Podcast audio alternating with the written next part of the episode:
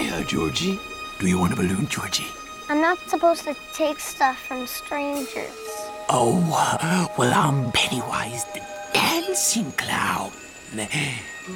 Now we aren't strangers, are we? I gotta go. Go? There's cotton candy and rides and all sorts of surprises down here. And balloons, too. Do they float? Oh, yes. They float. And when you're down here with me, you float too!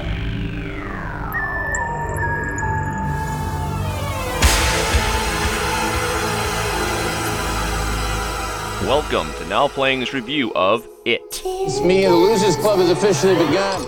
part of the Stephen King movie retrospective series. It's summer. We're supposed to be having fun. This isn't fun. This is scary and disgusting.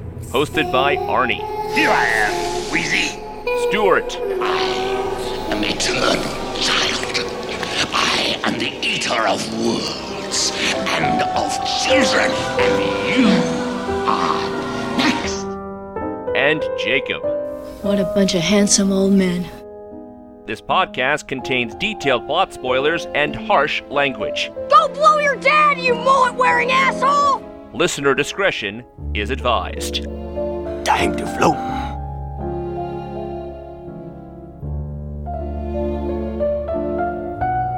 Today we're discussing Sometimes It Comes Back.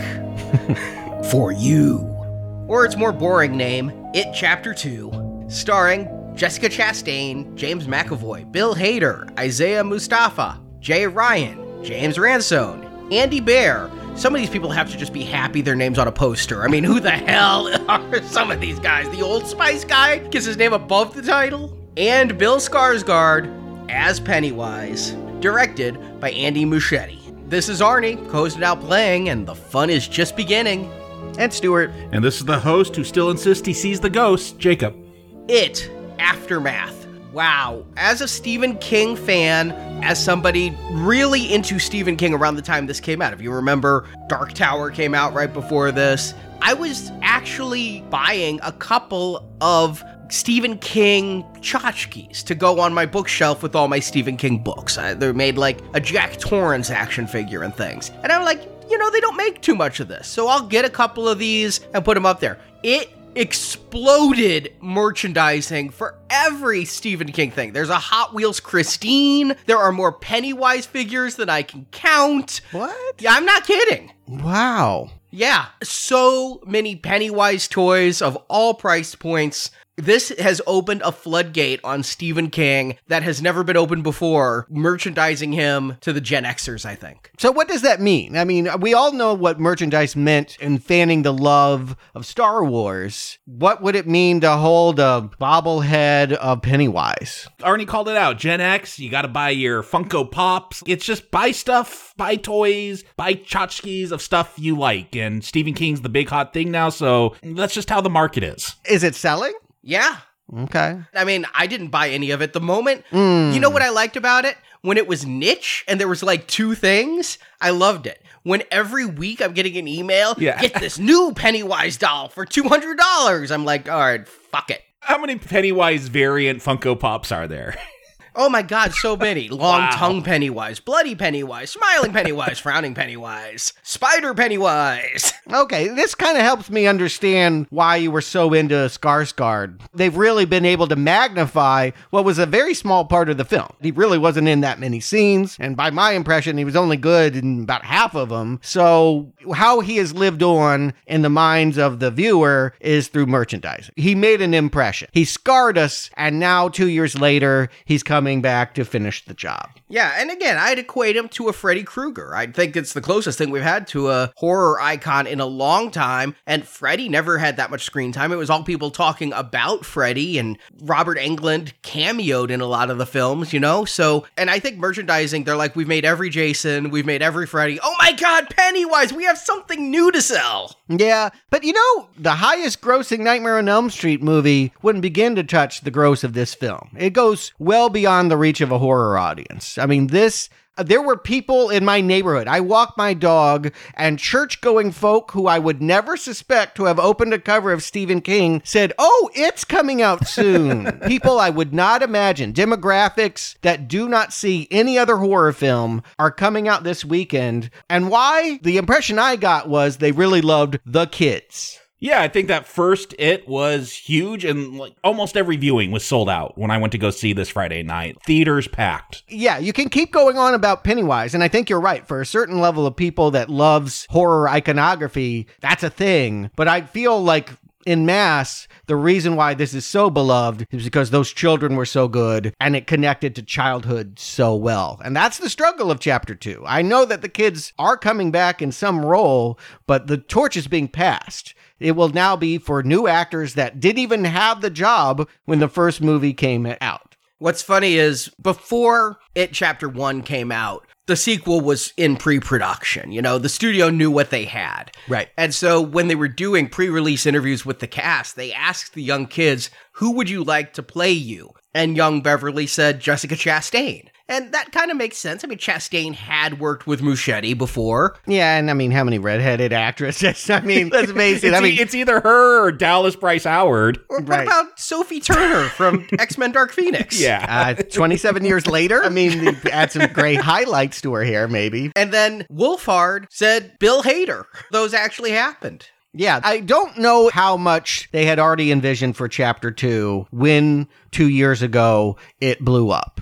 They had talked about it the whole way through one, is what it was. They kept saying, if we do a two, let's leave this hook here, let's leave this here, let's leave this vague enough here. They knew if the movie was successful while filming part one in 16, if this did well, we would want to bring the kids back. We'd want to have some flashbacks, but we're going to focus mostly on the adults. And they had vague ideas, but they didn't have a script. Yeah, they knew the parts of the book they had left behind. And so that was a lot of material. It's a big ass book. They could make lots of movies out of what was remaining of that. But they didn't have a script, they didn't have a cast. Again, it wasn't called chapter one. They shaped the experience as total. You could just watch that movie and be done. And that was the studio's choice. Warner Brothers did that. The makers want to call it It the Losers Club so that it had kind of a hook there for a second one. And I think the compromise was chapter one at the end credits. I stand by that. I think that movie does work as a standalone. If it had bombed and we never got chapter two, I think that would still be a satisfying movie as far as the arc goes. And, and I appreciate that. I like it when movies tell a story instead of tease another film to come out at some other point. And I also think that there is a lot of retconning done in the film we're here to talk about today. Oh, yeah. They didn't create a first chapter that set up a lot of things they're going to do in this film. That's why there's so many flashbacks. Yeah, they had to correct it by bringing the kids back. And they did de age them with CGI because kids of that age, you know, two, three years later, look very different. I noticed height differences. I noticed like some who were shorter than Beverly in part one were now taller than Beverly in part two, but they made the faces look younger. Yeah, I noticed at times they look a little bit plastic. So, okay, that makes sense because they de aged them. We got to de age these teenage kids. Not only that, but I noticed some of the lip sync work. I'm like, that ain't his voice. You know, your voice changes. Two, three years later, they can't say the lines like they would have in the summer of 1989. So, yeah, you just get people that kind of sound like them, but are not them. Jack Dylan Grazer was the one who looked most distracting to me. Like, for some reason, his face just looked like an old man made into a child. Mm-hmm. but this is expected to be huge based off the first one. I mean, the first one broke records. Chapter 2 is breaking a record. It's the widest ever release for an R rated film with over 4,500 screens in the US alone. And they were saying 110 million, 120 million this weekend. It's already falling short of expectations, though. It is? It made less in preview screenings than the first film. It's anticipated now it's going to make less over the weekend than the first film. It, What did the first film do? the first film got 135 million the first weekend. I guess I didn't see that opening weekend, so I, there wasn't the big crowd. I didn't realize that was so big right away. I thought that kind of had a slow burn. So it's looking like this will be perhaps second biggest, and they're now readjusting estimates down to 90 million, maybe as low as 80 million compared to 135 million for the sequel. I gotta think some of it is you don't see kids, and it's not an 80s period piece. The nostalgia isn't there to draw in the big audiences. I know when I saw it chapter one opening weekend, nary an empty seat in the house. When I saw this opening night, it was about two thirds full on the app, but a lot of people didn't show up. Like all the seats around me were full on the app and people just didn't come. I think that's the result of that AMC Stubs premiere is you can buy tickets for no money. And so you reserve seats and like, ah, I'm decided not to go. Mm, interesting. I was in the same screening as you, Arnie, for Thursday IMAX. We didn't see each other until after it was all over with, but I did also go back and saw a matinee on Friday. There was almost nobody there. So I have not had the experience that this is something the masses are turning out to, but the numbers are saying something different. Even at 100 million, if that's less than expected, that's an amazing opening. That's huge. Yeah, for an R-rated horror film, that is amazing. And like I said, packed w- when I saw it. I do wonder when the reviews started coming out, and I always avoid the reviews, but you always see headlines and that. There was some concerns, and I wonder if that scared some people away. Like they were not buzzing like with chapter one. I didn't hear anything. I didn't see any reviews before going in, but this movie costs twice as much as the first one. Bigger actors in it. so if it makes less, this one cost $70 million. They had budget built in for de aging kids, and they had named actors who we know, and some of whom need to redeem themselves from an earlier X Men film this summer and need to show they still can do good. Budget built in so they didn't have that crab fiasco from the TV series. Yeah, and it's also longer. They can't screen it as many times in a day because it adds, it feels like another hour. It's not not quite that. It's more like 45 minutes, but still. It's two hours, 50 minutes. It's almost three hours. We're, we're talking Avengers level length here. Well, the first chapter one was also over two hours, but this goes beyond that by at least 40 minutes. So, again, for lots of reasons, if you know the book and hold the opinion that I do, the best stuff was the childhood stuff, you wouldn't expect this one to be better. That wasn't my idea going into this movie. My hope was they were going to change things. My hope was that they would realize flaws in King's writing and just say, you know what? Out it goes. We will do our best to take the best moments but we are not going to be so beholden to the novel. I mean, it's happening in a different time period. This is now set in modern day. It would only make sense in the advent of social media and cell phones. Our world feels so much different than it did in 1989. Yeah, and you got your wish. A lot of what happens here isn't in the book. And I think Muschietti and Gary Dauberman, the writer of both these films, realized that the adults didn't have a huge storyline. They didn't do much in the present day because the whole story was interwoven. And so what they did was remember what they did as children. And then you got to see them fight it as children in one chapter, followed immediately by them fighting it as an adult in the next chapter. So you felt like the characters did a lot but when you're making a movie and you're recasting the actors, it's going to feel like the adult actors have less to do. So they took a lot of liberties with the script. They did a lot of inserts. I expected to be more child stuff. I knew the kids were coming back. And I knew this movie was three hours. I thought we'd have even more flashbacks than we do, but those young actors, I'd call it a cameo. Really, I thought there's a lot of child stuff in this, and I feel like they knew that was the best part. And after seeing that second night of the It TV miniseries, oh boy, I was concerned. This is three hours, and they couldn't even pull off 90 minutes with the adults in that thing. What are they going to do? And yeah, it'll be interesting when this comes out for home viewing to like break it down how much the kids are in it, because I feel like we got a lot of them. It, the TV movie, poisoned my wife, who loves the first It movie. she would not see it chapter two. She was just like, nah, I saw what happened to those adults. I don't want to see that again. I don't know that that's a bad attitude to take, but Arnie, why don't you give him the plot and we can dig into it? The year is 2016, and after 27 years of quiet, the murders have again started in Derry, Maine. But Derry has a habit of turning a blind eye to the atrocities committed in its town, save for town librarian Mike Hanlon, played by Isaiah Mustafa. He's the last remaining member of the Losers Club in Derry, and he has spent the past 27 years researching the monster that terrorized him and his friends back in 1989. When the killings start up again, he calls each of his old friends to make good on their oath to return to Derry and fight it again. Yet, all those who left town don't remember the monster or each other. Talking to Mike, the memories start to flood back for Eddie Kaspbrak, who grew up to be a risk assessor for an insurance company played by James Ransone. Richie Tozier, played by Bill Hader, took his wisecracking mouth and became a famous stand up comedian. Ben Hanscom lost the excess weight and is now played by Jay Ryan. Ben is a hugely successful architect with a great vision for building. Beverly Marsh became a fashion designer, but she married a man who abuses her much like her father did. She is played by Jessica Chastain. And group leader Bill, played by James McAvoy, is a very successful novelist and screenwriter, but he doesn't know that he is universally considered to write bad endings to his stories. As for Stanley Uris, played briefly by Andy Bean, he's an accountant, and when he gets Mike's call, he slits his own wrists rather than face it again. The six survivors reunite in Derry, and Mike tells them about the ritual of Chud, or Chud, they pronounce it both ways. Hmm. A Native American rite which can trap it forever. To do this, each one needs to go find an artifact from their past. So each goes their separate ways and face off against it, who also kills kids sometimes in between taunting the adult losers. With the artifacts gained, Bill leads the charge back into the old house and underneath where they fight Pennywise in all his many CGI forms. Also, Richie, Eddie, and Bill have personal revelations I'm sure we'll discuss, while Bev and Ben fall in love, and Mike. Well, Mike's a fucking liar. he didn't tell his friends that the last group who tried the ritual of Chud all died, killed by it. The ritual does not work. Pen- So ballsy, really.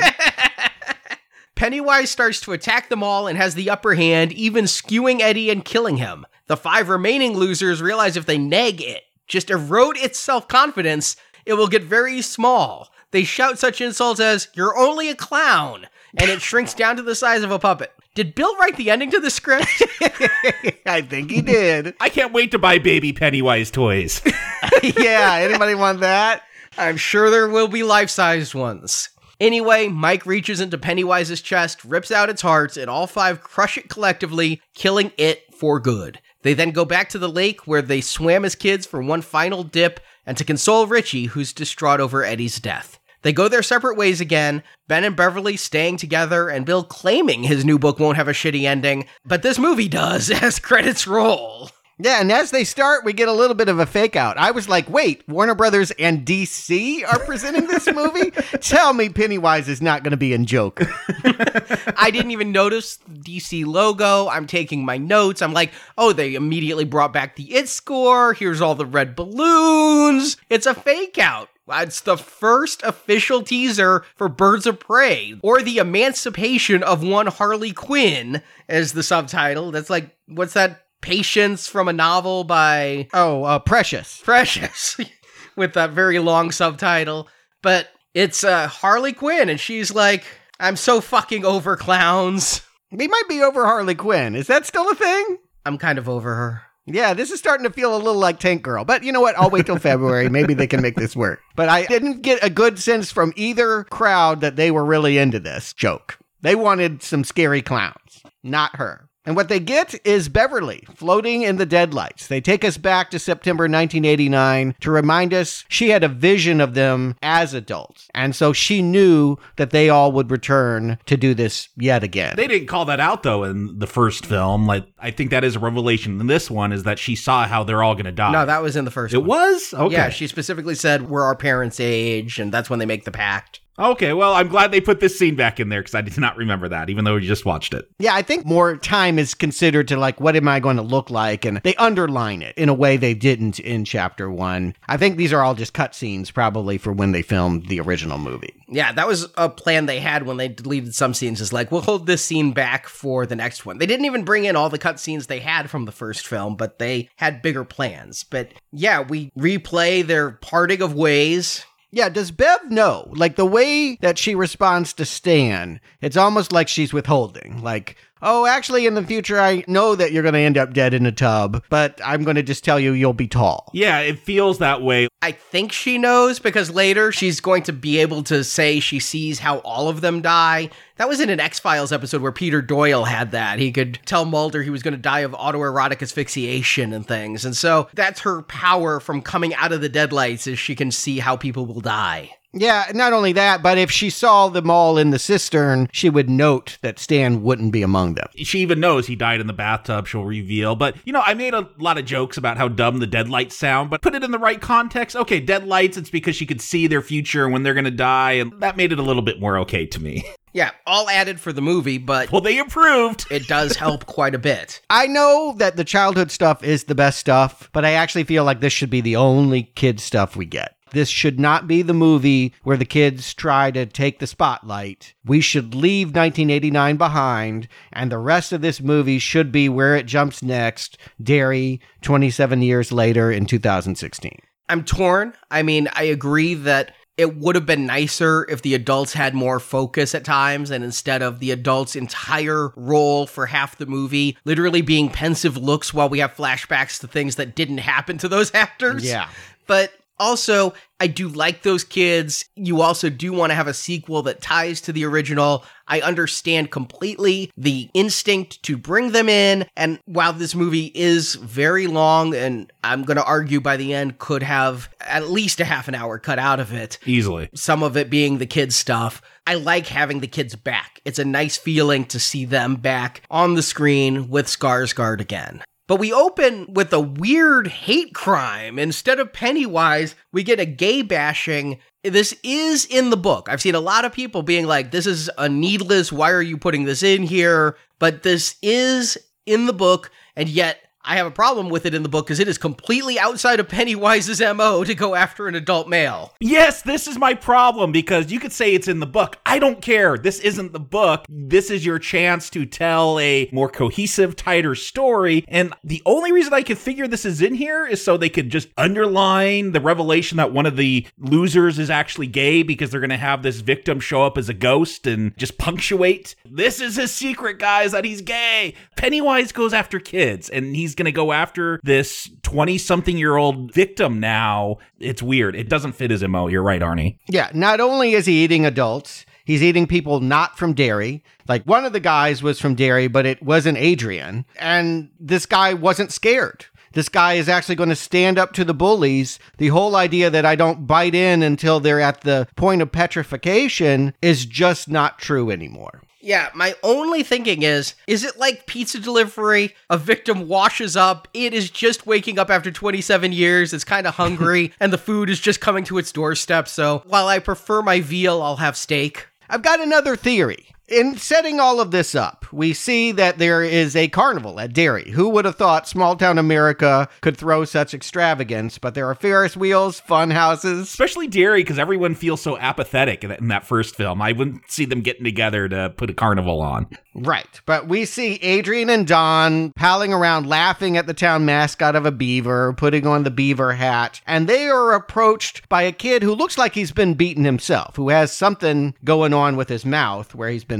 punched or something like that. I looked this up and I'm very weirded out by what this could mean. But the actor who's playing this character, Chris Unwin, is a woman. And not only that, it is the Betty Ripsom from the first movie. The girl that went missing in 1989 has been reborn as a male bully and homophobe in 2016. I take it to mean that all the kids that got snatched in the previous cycle, they'll call it an echo, end up coming back doing Pennywise's work as his henchmen. I know that we're going to see that in this film. Henry Bowers is going to come back. I, I can't believe they redid that storyline from that TV show. I, and I know it's in the book. But again, that's not what Pennywise does. He just eats the kids, he seduces them. I guess he's caused explosions that took out hundreds of people one Easter, but it just doesn't feel like he's building an army. That's the way to go.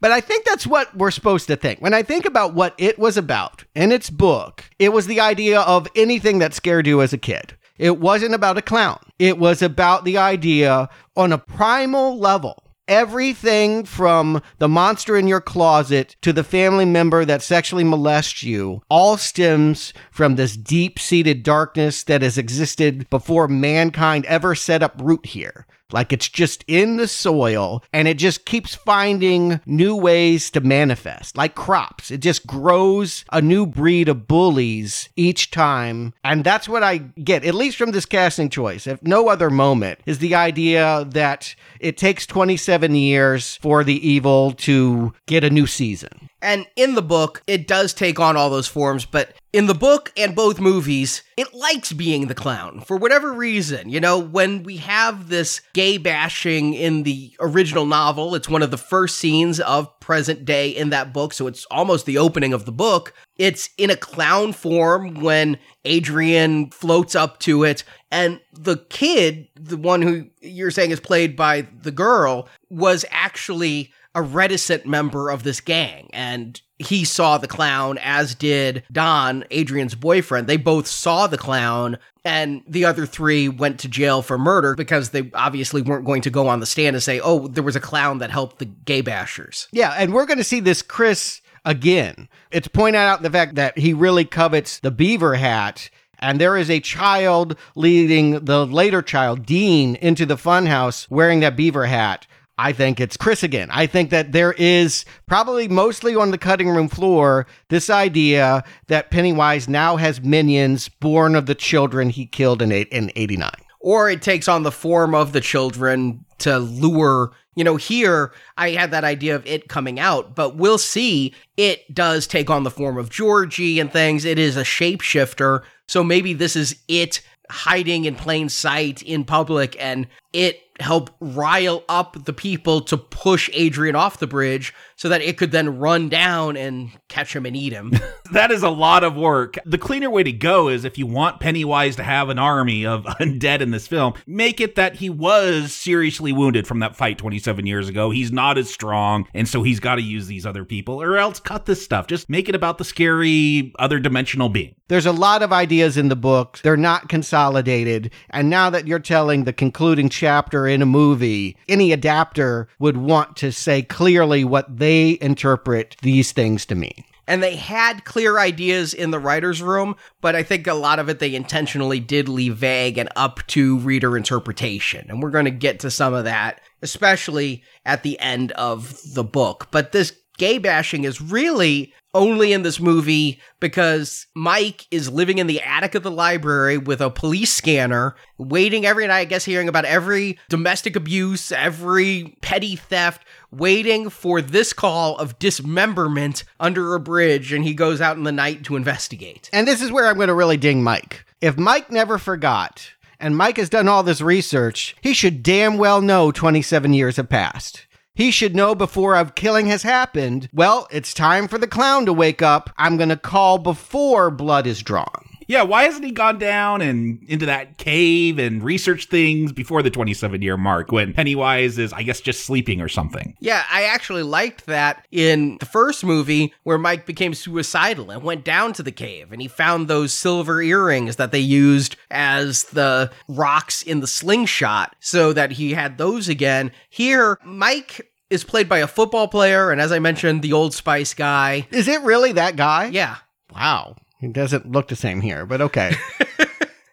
and I feel like he's given the short shrift in this movie, just like he is in the book, just like he is in the last movie. Get rid of this character, is what I say, and I hold to that this time too. I did read a comment online that I didn't like it, but yet it's true. The black character's only there to call the white characters in to save the town, and then he does nothing else. Yeah, at least they don't kill him to bring the white characters here. But I do feel like that would be cleaner. If someone didn't leave Derry and the clown came back and killed them in this opening, rather than some random gay bashing attack. It would give the reason for everyone to come back for a funeral, and thus they could start remembering why does Pennywise want them back? Mike goes under the bridge and they're written in blood. Come home, come home, come home. It does say later on, I've missed you, I've dreamt of you. It wants revenge, I guess, so it's goading Mike to bring back the adults, even though never really went for adults before, but we're in modern day. Everybody's growing up. He's going to eat some adults as well as kids. I read it as a revenge thing, and this is not his MO, but because this is the first group that ever, I'm guessing, stood up to, oh, we'll find out some Native Americans tried to take him down a few hundred years ago. But yeah, he wants his revenge.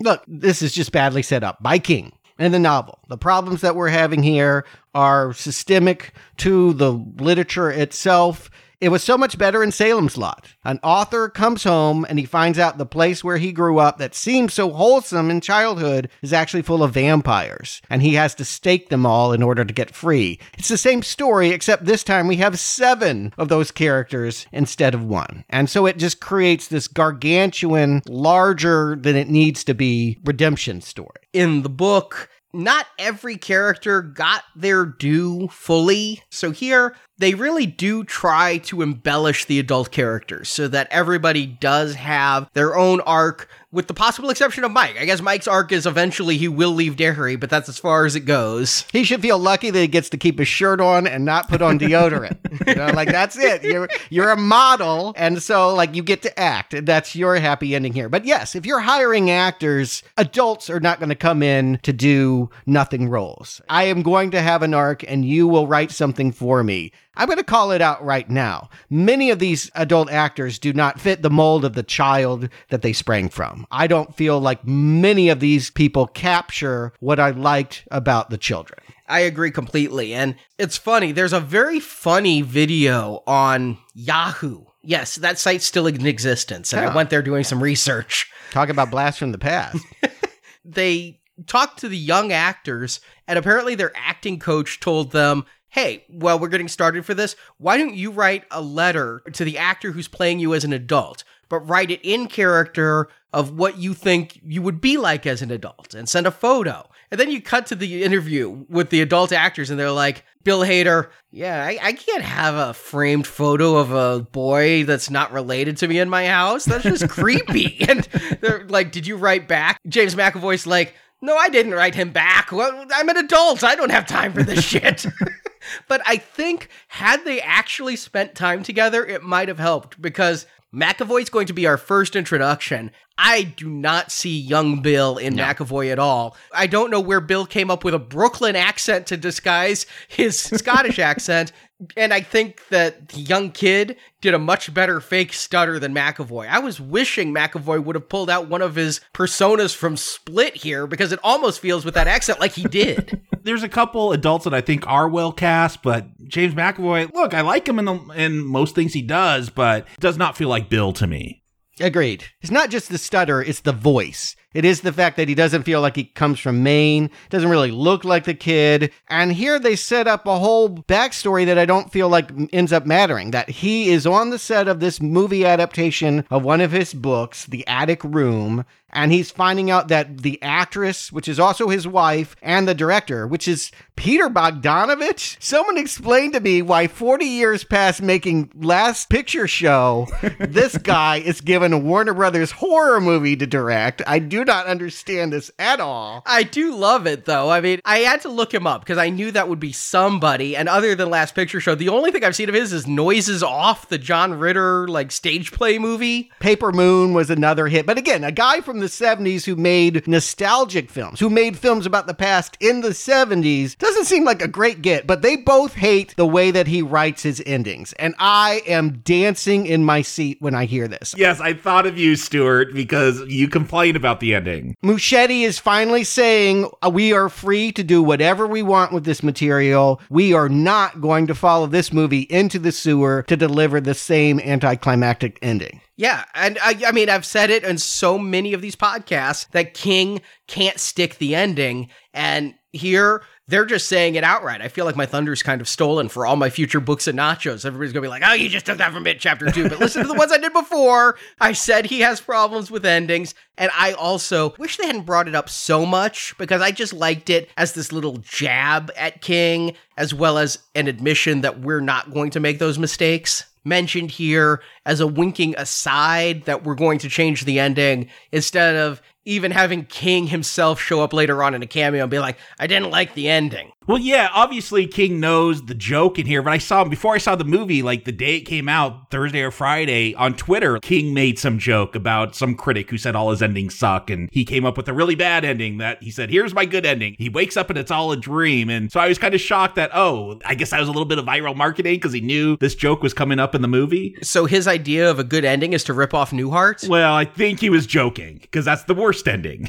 Well, here's what it ends up meaning because what Bogdanovich says is we got to do better. And I'm like, yes, I'm so with this movie. And I want to say that for the first half hour of this movie, it is fleet, it is well structured, and I am totally sucked back into this. Even though I'm having these problems with the actors not feeling right, the mood is right, and I'm confident that they're going to change something. But what Bill really says is that the studio wants a happy ending, and no one's satisfied that he makes endings that are sad and perhaps not commercial. So it will be for him and for Muschietti to come up with some cornball sentimentality that gives us a great ending. Again, I'm just going to be glad that at no point in this movie did Muschietti show us a space turtle with an upset stomach vomiting out our universe. Really? Because I wanted a gangbang with a turtle by the end of it, rather than the ending we got. I mean, like, bring it on, triple X. I'd rather see that than what we see in the final moments of this film that are so awful. I still am just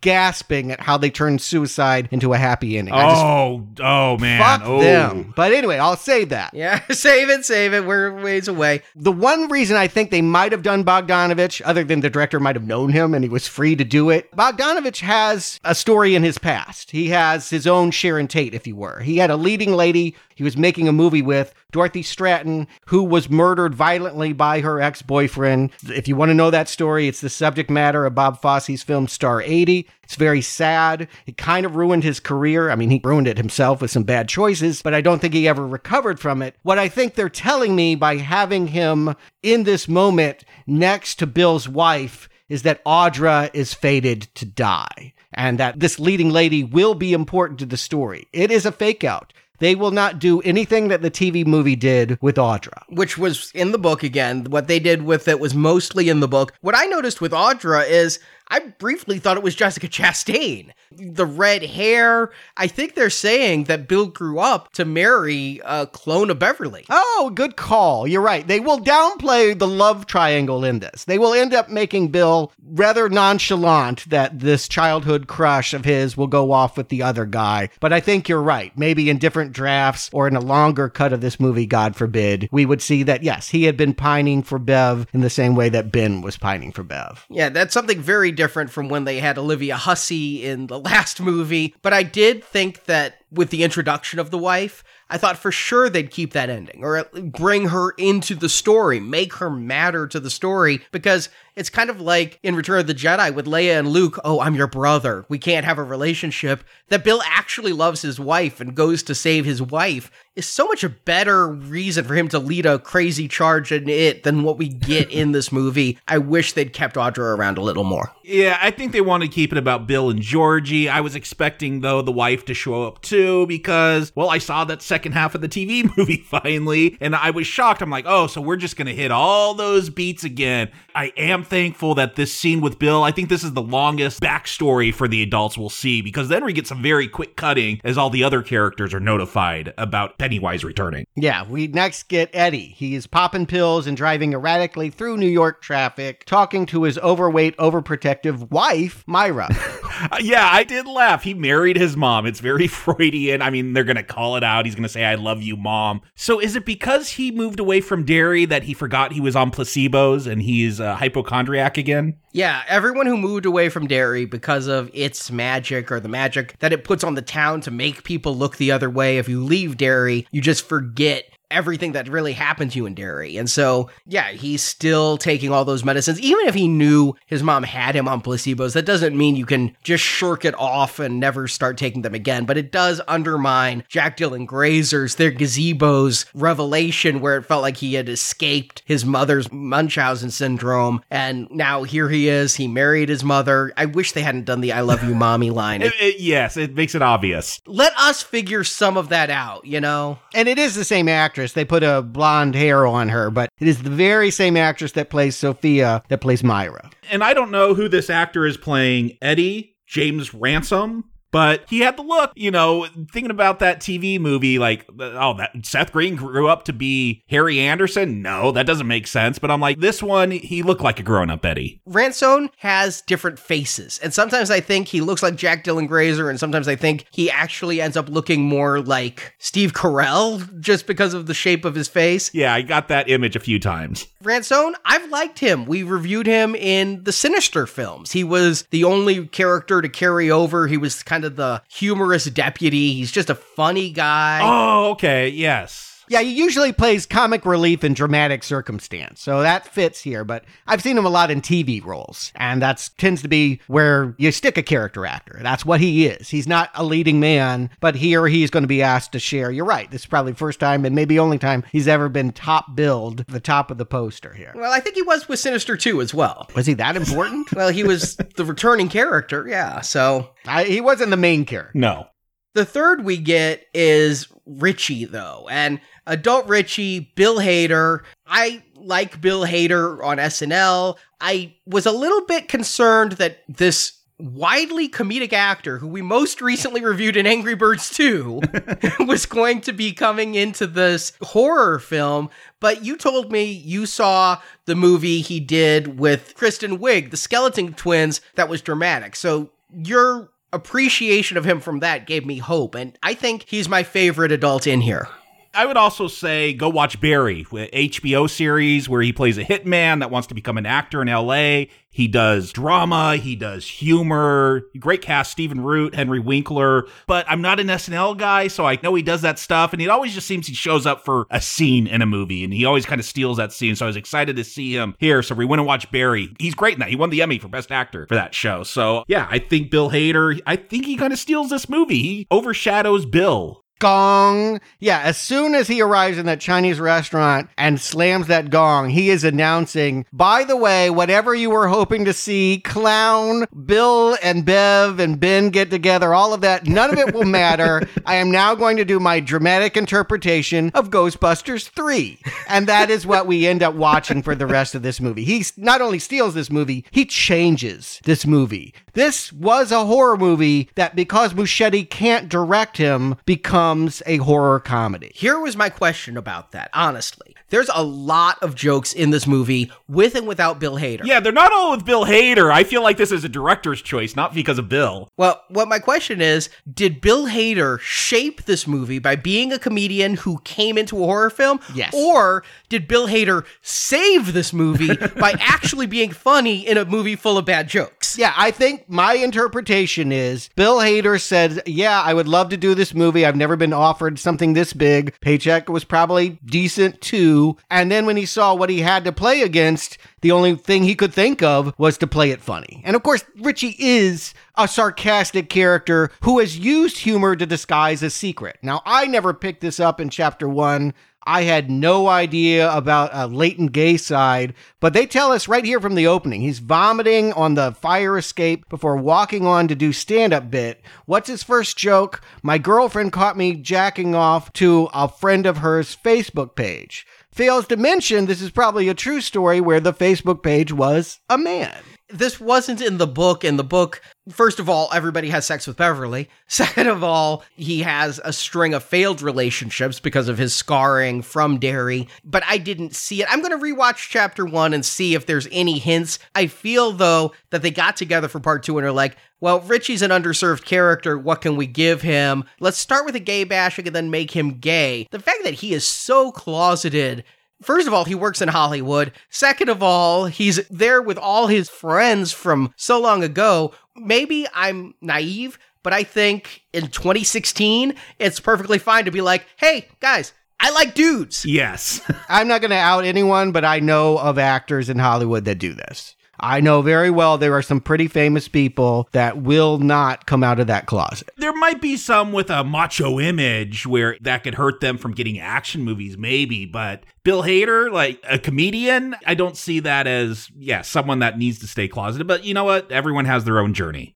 Not only that, but those people that I'm referring to have their own secret life. It's not like they've been celibate, not explored the homosexual side of themselves. They do, and then they just don't talk about it. I think we're supposed to pick up from Richie that he hasn't even been able to face it which is strange. In 2016, I feel like all areas of America, at least, has become aware and woke to gay life. Now, you say you think this story about the girlfriend masturbating to the Facebook page is true. Keep in mind, he's going to say later, I don't write my own material. Mm-hmm. So, what you would be taking here is that he had a girlfriend. That could be his writer who had a girlfriend and was jacking off to a Facebook friend, male, female, whatever. But Richie says the jokes. He doesn't write the jokes. So anything he says on stage, I got to be suspect of. Right. And Hader, again, just to be clear, I liked him. I didn't expect him to be as funny as he's going to be in this film. I expected him to have some dramatic pathos, and I think he handles it well. But I think he and Eddie will end up taking this movie far away from the film that I remembered in chapter one. Just watching Bill Hader in interviews and whatnot, there's a video of him talking about anxiety. I mean, he had a panic attack on live television on SNL. He seems like a pretty humble guy. I don't see him as someone coming in and just taking over the production and like, this is the direction we should go. Maybe Muschietti saw him joking around and thought, oh, that's great. Let's do that on camera. But I don't see him as coming in and taking over the direction of the film. And yeah, by saying taking away, I don't mean bullying. I don't mean ripping up the script and saying, I'm going to do it my way. I'm saying that he logically interpreted the character as he best could conceive it, and Muschietti let him because he didn't give him better direction. I read several interviews with Dauberman, the writer, and somebody said, Were you afraid of Bill Hader completely changing your lines? And he's like, No, I love that Bill Hader likes to improv, and everything Hader did that we put in the movie is better than I wrote. Now, a lot of the jokes he said were in the script, but also a lot of the jokes he said weren't. And one that I'll talk about later, he came up with, and it's like, I have to say this line because otherwise it's not a great scene.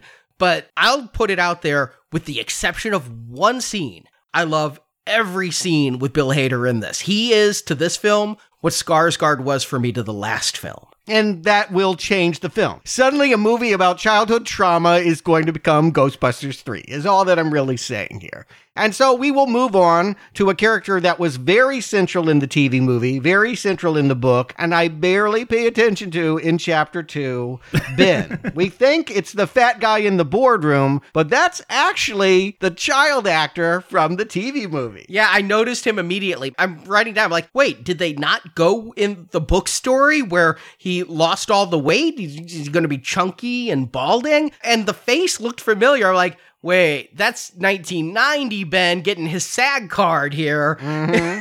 yeah, then they cut over to Skype and we'll see the real Ben. yeah. Who all right, I get it. Sometimes people dramatically change and they don't look like they did as kids and all. Hey, go look up Chunk from Goonies. Okay, I, I he lost all the weight and his hair. He did lose the weight, he did lose his hair, but he still looks like Chunk in the face, okay? I've seen him.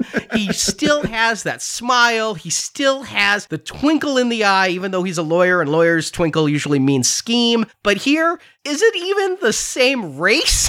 this is a New Zealander. This is a Kiwi. the same race? I mean, was the kid actor like Hispanic?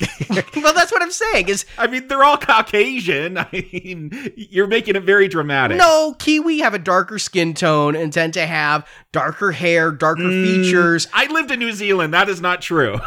They have a mixed populace. You mm-hmm. know, I I mean, yes, if he has some Polynesian mixing in him, then maybe he'll be darker. They kind of call him every Brazilian soccer player rolled into one, and I thought the actor might actually be Brazilian.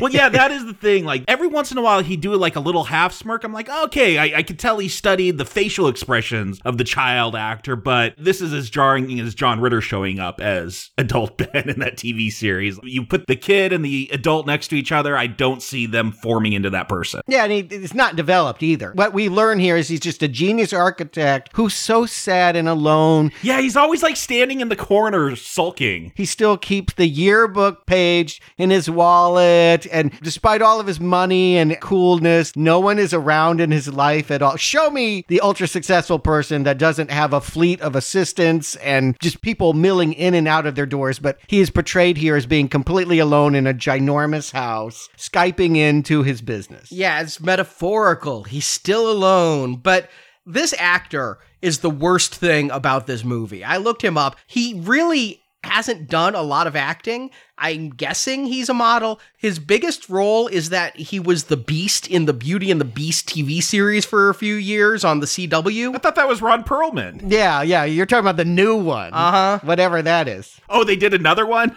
like I said, on the CW, not on CBS, but this guy is wrong for Ben. Lose the weight, whatever, but this guy just has a totally different shape, a different attitude, And I don't think he's able to act very well. At no point in this movie do I care about Ben. And it doesn't seem like the writers do either. A lot of times Ben's like, I'm going to go do this and disappears. Yeah, his role is to walk out of a darkened corner and say some line and then step back into that darkened corner. It's just confusing just as a read. I'm like, he's not the gay one. He had the pictures of Kirk Cameron and New Kids on the Block, yeah. like is now a celibate and works out too much and all, but he's straight and just pining for Bev all of this time. Not only did they need to consolidate characters, they needed to ask questions about these characters and if they made sense. And for Ben, they added this that he kept that yearbook page all these years in his wallet. How much does he remember? He has to remember something if he's got the damn yearbook page. Yeah, he hasn't forgotten her, but he doesn't remember the fight. He doesn't remember what brought them together. And this movie won't either because they're going to change things when they go back, but I'll hold that. Meanwhile, Stan gets a call. We get a weird transition to this scene too. We like pan up from Ben's apartment to the stars, and some of the stars are brown, and we zoom in on them. I loved the opening tracking shot in the first film where we got introduced to half of our losers. Here, this felt needlessly over exaggerated. And if you're drawing attention to yourself like this, the stars are puzzle pieces. And we're going to zoom through the puzzle pieces, and there's Stan. And it's not a style that goes throughout the film. It's got to mean something. Yeah, it doesn't mean anything. Unless you look at it as putting a puzzle together, and each of these losers is a piece of the puzzle, and the puzzle will never have all its pieces. Yeah, that's a dumb metaphor. It's simple. Yeah, remember last time how I said Muschietti was a great technician whose instincts were wrong 30% of the time? I'm going to change that ratio. 60? Yeah, I think it's flipped. I actually think in this movie, a lot of times he's showy for no good reason, and it's to disguise a- an adequate script. And I really credited in our last review to the cinematographer, Chung Hoon Chung. Yeah, he's a Korean, he works with a really good Korean director. Yeah, he did part one, and I credit him with a lot of that style because here I can't tell if Muschietti has a arrogance coming off the success of part one, where he's like, "All right, now I'm going to do this and this and this, and I have twice the money, and I'm going to do this," mm-hmm. or if in the first one Chung was like, "Hey, why don't we try this angle? Why don't we try that angle?" Again, Chung did Zombieland two. I have a feeling that's going to have a better look than it Chapter two. This movie looks fine. My complaint is it doesn't tie. It's just another way in which this doesn't feel like the experience of chapter one. I mean, I had to go back and look. I'm like, are these the same people making it? Because I can't believe this comes from the same people. Well, that's where I'm at. Is like the color palette is so obvious in some of these scenes. Oh, these are good memories. Make everything brown and warm. Like they're literally going to transition from cold blues when Pennywise shows up to red w- browns when he's gone. It's so obvious and it honestly feels a little amateur. Like it's pounding me over the head. And so that's why I feel it looks fine. It's in focus. It has good lighting. I like some of the shots, but when it does stuff like this and some of the color palette changes, it's just hitting me over the head. Yeah, the movie's not subtle. And what we get in this scene, why I like the Stan scene, is we finally hear the substance of the phone conversation. We know Mike's been calling, and we've seen people freak out and look at the scars on their palm, but we don't really know what's being said. And now it's underlined clearly. It is coming back, and the expectation is you're going to drop whatever you're doing. Your wife and you are supposed to go vacation in Buenos Aires. Nope. Tomorrow you show up in Derry, and he's not telling them you're going to fight an evil clown, but Stan remembers. I think he's forgotten, repressed. His face was almost bit off, uh, so he might have some fresher memories. Unlike the others who don't remember Pennywise yet, he does. And that's why he does what he does. Wouldn't it be nice though if they'd maybe faked us out and gotten a real big name actor to be in this part so that if you don't know the book and things, you'd be surprised that they write him out so quickly instead of Andy Bean, who I looked him up and he, I guess he was in the Swamp Thing series that people like. I didn't watch. We reviewed him in a minor role in Transformers The Last Knight. Yeah, the fact that he is not on the caliber of all the other actors, all of them really, even the Old Spice guy, telegraphs. Again, I don't know how many people don't know the story at this point. I have a feeling the book having been read and already made, people know the surprise is coming. Yeah, but I mean, in the last one, they had Richard Masur, who, you know, was on caliber with everybody else in that film. Yeah, but that was a different caliber. I'm not looking for a big surprise at this moment. It's fine. Whoever can figure out, that's fine. And it does feel like they're speeding through all this because they know we know this stuff. So, yeah, let's get to the new stuff. Yeah, flashy camera transitions aside, the fact that as he slit his wrist, the droplets of blood will fall on Bev's face while she's lying in bed, all that stuff, it's arty. It can go either way for me. It does seem a little amateur, trying too hard. I think Arnie's got the right word for it, but I appreciate that Muschietti is keeping it moving. And that was his skill in the last one. That is his skill at the beginning of this movie as well. Here in this opening, it is moving so fleet. I'm really enjoying this. We get to Beverly, we see her backstory. The blood did confuse me, but she was psychic and she knew how he died, so maybe she was dreaming about his death. She's got the shining. Mm-hmm. And she's also going to drop her fashion design stuff and go immediately. But Tom, I thought they were going to go a different way with Tom because he's like, oh yeah, I trust you completely. Go off. But then, no, it's going to be the same story. She married her father, who's going to beat her and then punch her hard in the face and then start to unzip his zipper. He's getting turned on by this. Yeah, they don't follow through on this. Bev, more than maybe any other character, while having literally escaped Derry, is still living the same nightmare trauma of Derry. She left one bad guy only to find herself beaten by another bad guy. And the point of Pennywise, you would think in modern day, would to be using that against her. The fact that Tom will not come to Derry and fight her in the climax of this film feels like a decision to excise I don't agree with. Yeah, I feel like a lot of their backstories never come back to fruition. Like they don't address their demons. I mean, they'll address a, a, demonic clown, but not what has affected their life. And it muddies things because it seems like her dad was going to be bad no matter what. Eddie's mom, she had that Munchausen syndrome. I don't relate those things necessarily to Pennywise. So is this just about your screwed up parents or is this about a clown screwing up your life? I think you should relate it to Pennywise. If you're really focusing the ideas of the book, it's that the town of Derry is corrupt because at the very core of it, if you were to dig into the foundation all the way to the center of the earth, you would find that this same evil infects everyone that lives there. And so that's the way to think of it. Not a clown. Mike will use the word virus later, an infection. That's really what he does. If you hang out in that town, you will develop small town evil, and it, it's hard to escape that. And making Tom this villainous, he beats her with a belt. Again, there's some brutal hits in the opening of this movie. The beating of Adrian at the start has some punches that just are like, oh, I, I wince when some of those punches land. They're really selling me on violence. Human on human violence is scary than scarier than anything clown on human in this movie. Oh, yeah. I'll put right out. and then when Tom punches Beverly so hard in the face, I'm wincing again. Tom, if you're going to make him this evil, he needs more than a picture frame smashed on his head as comeuppance. He needs to be killed by it. And no, just like Audra, he's going to be left out. And the writer said, you gotta cut some characters. We're doing a movie. We don't want it to be four hours long. We have to cut some characters down. But they made some of the wrong choices. Then you cut this whole scene and you can have Bev give a line later on how she's had a series of, of abusive relationships. If it doesn't really matter and the, the point is that she's never escaped how her father treated her, you don't, I don't know, at this point it's like an exploitation movie. It's just, hey, you want to see a woman beat up? No, uh, what I would argue the characters you cut are the children. We already saw that story. We don't need an hour of reminding about what they did. And so you don't need to do that again. You need to focus on who these people are now and how Pennywise is still getting at them through these various agents, through the new wives and husbands. I have a fix that I really came to during this movie. Cut Henry Bowers, who's the next person we're introduced to. Oh, he should not be in this movie. Make Tom the Henry Bowers of this film. Tom comes after Beverly and becomes its disciple or servant. I guessed it last time when Henry fell down that thing. I'm like, well, they brought the kids back, so we could see a scene of him landing and being okay, landing in some water. That's exactly what they do. They, again, have a weird transition. Bev's leaving her husband. It's raining. We follow the rain into the sewers.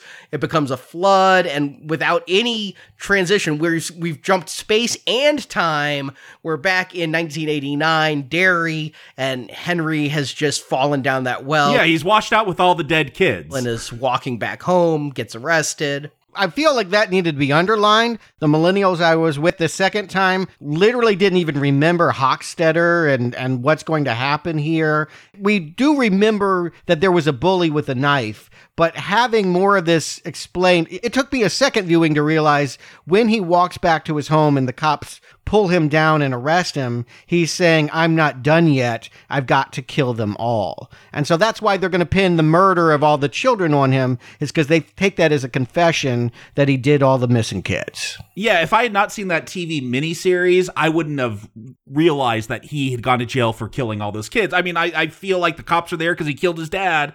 And I'm like, oh yeah, but he did admit, or Pennywise made him admit something that he killed all these children, and that's why he got locked up. But it's not clear in this movie. No, it's clear he got locked up for murder, but whether or not they pinned the kid's murder or just his own dad murder on him, he doesn't go to jail. He goes to a mental institution. I mean, he's obviously found insane and rightly so. And again, I don't know who this adult actor is, but he's got that look. Like I, I buy this as Henry Bowers. Twenty-seven years later, still got the mullet. Yeah, I think this is a good scene. Like when he sees that balloon, the way it was floating above him when he was arrested. Twenty-seven years later, he's so excited because he knows it's an invitation.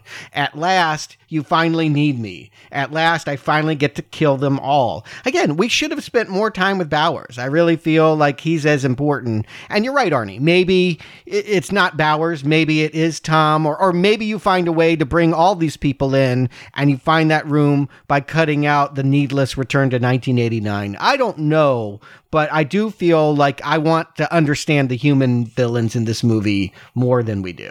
I, I, just think Bowers is set up here to be a major part of this movie. Yes. And he is not a part of this movie. These are his biggest scenes. We jump to the present. He's in the sanitarium seeing the balloon, and then he gets put in his room. There's a balloon under his bed. He pulls it and pulls it. It pops, and a woman behind me shrieks. I had a screamer in my film, and uh, it let me know every time something scary happened. I was thinking of you, Jacob. This is a jump scare. This is definitely a jump scare when the balloon pops and the zombie comes out. Yeah, I. You know what? I. I did a lot of convincing. That's why I got my wife to really enjoy Bill Hader, so I could get her to go with me. And she was still scared. She's like, "Those trailers look scary again." I'm like, even though you didn't find the first one, she's like, "But it looks like they might scare me this time." I so I I was able to measure like when she actually jumped. She only jumped twice, and it was not at this balloon scene. And I'll say the crowd reaction: no screams, but lots of laughs. Yeah, I, I feel like it works. I think Muschietti still has some of his gifts for these moments. I think there's a few times. This is one of them. But it again, it begged the question. Immediately, the people next to me turned to me and were like, "Who is that again?" And I had to be like, "Oh, remember the other bully that went into?" They're like, "Oh, kind of." Yeah, I remembered it when they show it to us. Yeah, they show us the scene with the lighter and the aerosol. So I I wouldn't have gotten that that corpse was it. And I know Henry says Hockstetter, but I wouldn't have put that together if they hadn't put that scene there of the actor in part one with the aerosol. No, it's it should we shouldn't need Hockstetter. It should be a relationship between primal evil, which all right, let's make it a clown, and all of his minions. That to me is clean. To have these other zombies that are kind of coming in and out. I think it's it. I think it's Pennywise taking on a form that Bowers would appreciate, you know, because there is a physical thing there. Bowers gets a real knife, and when he kills a guard and escapes the sanitarium, the fence is cut for him. He can just walk right out and right to this car that is being driven. I gotta think that that's Pennywise. Well, then you gotta have some kind of reveal. Like he turns towards the camera, he's got a clown nose or something. You like if, if that is your point, then make it explicit. And that was a source of contention I remember for me in The Shining. I remember there's a scene where Wendy has thrown Jack in the freezer, and I'm like, this is a psychological drama about a man that has gone cabin fever crazy and now wants to kill his family, but somebody let him out. And you can't have a psychological interpretation because some ghost had to undo that lock. You have to believe in the supernatural. And here is, yeah, in my mind, makes it too easy for this guy to escape, to magically give him the knife, to magically cut the fence, to magically have a Trans Am that will take him down to Derry. All of that feels not good and not psychologically set up. I would have preferred if the character had figured out his own way to bust out, but it's a magic clown and it'll do what it needs. Hey, we, we don't get a bad doghead Pennywise at least. Yeah, we get a guard looking at a dog Yeah. on his phone. I think that was a joke on the TV movie that there's some dog like working on a laptop, which is, you know, what, half the videos on YouTube these days. Because usually that's cats. Like that is the territory of cats on YouTube to play keyboards and computers. You never see dogs doing it, so it feels like it's got to be a reference. There definitely will be some references we'll talk about to the 90 movie. And I mentioned last time, I felt like sometimes Muschietti was in the shadow of that movie. And I, you know, we reviewed it, so I didn't understand why he felt beholden to it. But in an interview, Dauberman did say that he he refused to go back, but he remembered being scared by it as a child, and he knew people held it in esteem. He didn't want to go back and ruin his memories of it, but some of the stuff from it they felt they had to include, which is again why I think they gave Skarsgård such a big forehead, is to make him look more like the Curry clown. And I gotta say, when we do see him at, at, that beginning scene and throughout the film, it looks like the makeup is cracking. Again, I'm wondering, is this a weakened Pennywise because he was defeated 27 years ago? Is that why he's building a undead army? I so many questions.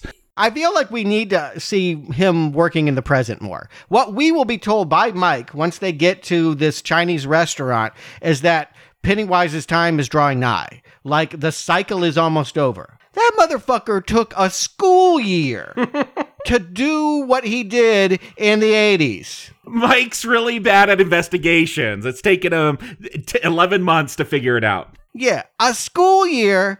And now, in the course of one week, Adrian was thrown off the bridge one week ago, and now this clown is about to pack up. And if they don't kill him this time, Beverly's visions about their deaths will come true before they turn 80. Now, I didn't read it as it was almost done. I took it as it was about to reach its apex. Yeah, the same. That's what that, we're saying. The same thing. No, but I'm saying that the killings are just about to start with the time drawing nigh. Not he's about to hibernate again. He's only done a couple killings. No, I took it very much as he's about to go into hibernation, and if they don't get him, they're fated to live out Beverly's vision. I took it as they need to get him to save the children, and if they don't, they're also going to Beverly. What children? Again, there's only going to be two of them here. It would have been something if we did see the same patterns of behavior. We're going to see little Vicky get lured away by a firefly, and she is not going to be floating in the cistern at the end of this movie. He is not collecting kids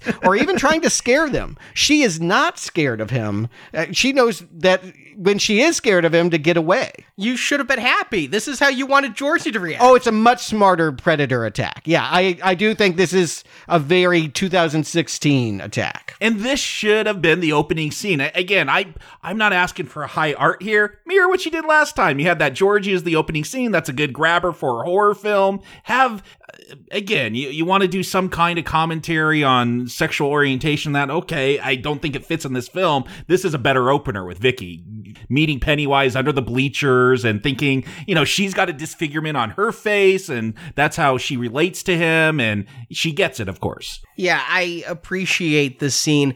I complained about some of the art direction in this film, but I love it when Pennywise is only illuminated by that small light in his hands, you know, which I think is the deadlight growing bigger as he feeds more. But you know, she thinks it's the firefly. You just see him cast in this yellow light, hiding in the shadows. I like this scene. Why is it in this movie? I kind of think it goes back to what I said about Revenge of the Sith, where you got to pace it like a porno. Every 15, 20 minutes, we got to have a scare. And we've had a lot of dialogue right now. So let's throw this in completely unmotivated, like the Wookiees on Kashyyyk in episode three, and put in a kill for a kill's sake this is what Pennywise does, and I you don't see him doing this a whole lot. And I feel like, yeah, throw this at the beginning. This we saw a, a, child's death in that TV series. That's what tipped off Mike. Make it this because this screams Pennywise, not a, a gay bashing. Yeah, I agree with you. This is this. I could feel the audience come alive both times.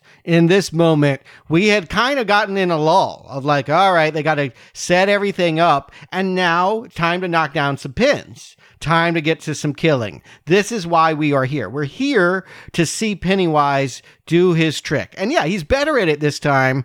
Uh, Unlike Georgie, who's going to spend five minutes talking to somebody that's in a sewer drain, here's a girl that's going to follow a firefly under the bleachers and then go, You're not my friend. You're creepy. I, I'm getting away from you.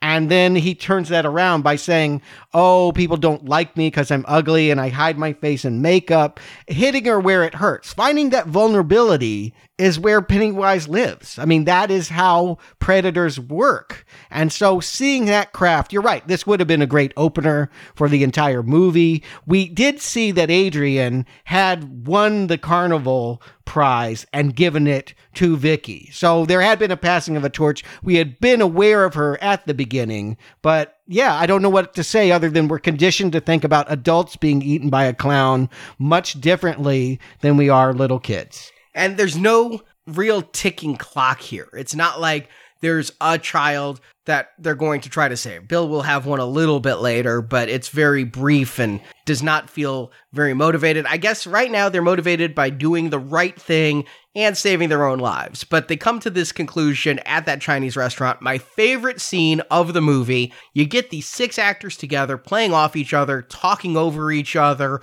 Bill Hader giving great lines like, You two look amazing. What the fuck happened to me? I mean, I'm laughing, I'm smiling. I feel like these people are friends, even if I don't feel all of them are the little kids grown up. Here's the problem I have. I agree. Hader enlivens the material. He'll, he'll literally say that later when when he actually comes out of the dark and spooks them all by saying, "Does it float?" Remember that clown used to do that? Ha ha ha! Why are you mocking what we've come here to do? We came here to be scared, and you are are bringing light to darkness the whole damn time. They're told that they're here to bring darkness to light. It's quite the opposite. Hader is here to laugh off every horrific idea there is. I do love later in the clubhouse where he does the Pennywise dance, though. He does it pretty well. Oh, the reason why Muschietti can't cut him, which is what any responsible director would do, is because Hader is so goddamn good. You don't want to lose this stuff because it's funny and it does make these people feel real and not boring like they are on the page. The problem is it changes the temperature of the room. We now are in a comedy. I, yeah, I felt it was very telling after that dance. Ben, uh, Richie's like, just trying to bring some levity to this. I guess I'll go fuck myself. You know, I kind of feel like that might be the direction he was given. Is dial it back. I guess No. I'll go fuck myself. Why do you think he was given that direction? I see no example of that. That if they've dialed him back, I can't imagine the hours of additional footage he must be in, Jar Jar like, busting in through every scene to go squeeze me. Please, sir, he did nothing Jar Jar like. he never went that low. But I feel like when we get to this Chinese restaurant, yeah, if you want drama, uh, maybe it's I don't know what's going on with James McAvoy in this film. Bad few months while filming it. I don't know. He doesn't bring much. He was being told that he had to go back for Dark Phoenix reshoots. If I was McAvoy, I wouldn't be too happy either. Yeah, maybe that was the problem, but I do feel like it is the Richie and Eddie show. And I mean, maybe that's on purpose because of a revelation that will come at the end of this. But yeah, I feel like they kind of steal the scenes they're in with their uh, childlike bickering and jokes. Two things. I think it's two things. One, Hader is so good they won't cut any bit that he does. And two, McAvoy, Chastain, and the Kiwi are so uninteresting, we don't ever want to watch their story. I'll give Chastain a compliment here. I like her in this movie, what little she has to do. That scene that's in the trailer, where we'll get to in a minute, she's really good in. I normally don't like Chastain, but here, I, you know, here in Molly's game are the two times I've been like, wow, she's really giving a performance I enjoy. But I, I always go back to Interstellar and Murph, you know? Yeah, she's had bad movies. Crimson Peak is the worst thing she's been in. Oh my god, that's awful. But this scene here with all of them together, favorite scene. We do get the fortune cookie scare, and it does give them words in fortune cookies to form a, a puzzle.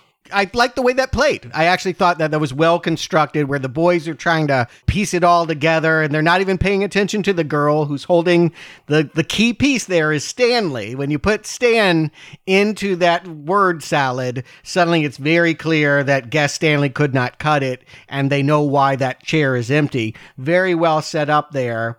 And I think original to this movie, I don't remember the book laying it out in that way. No, not like that. Yeah, I w- they do the fortune cookie stuff, and I gotta say that first one that comes out could be on the cover of an Anne Geddes calendar. Remember they used to like those shriveled little Yes, babies, yes. like they come out of rosebuds.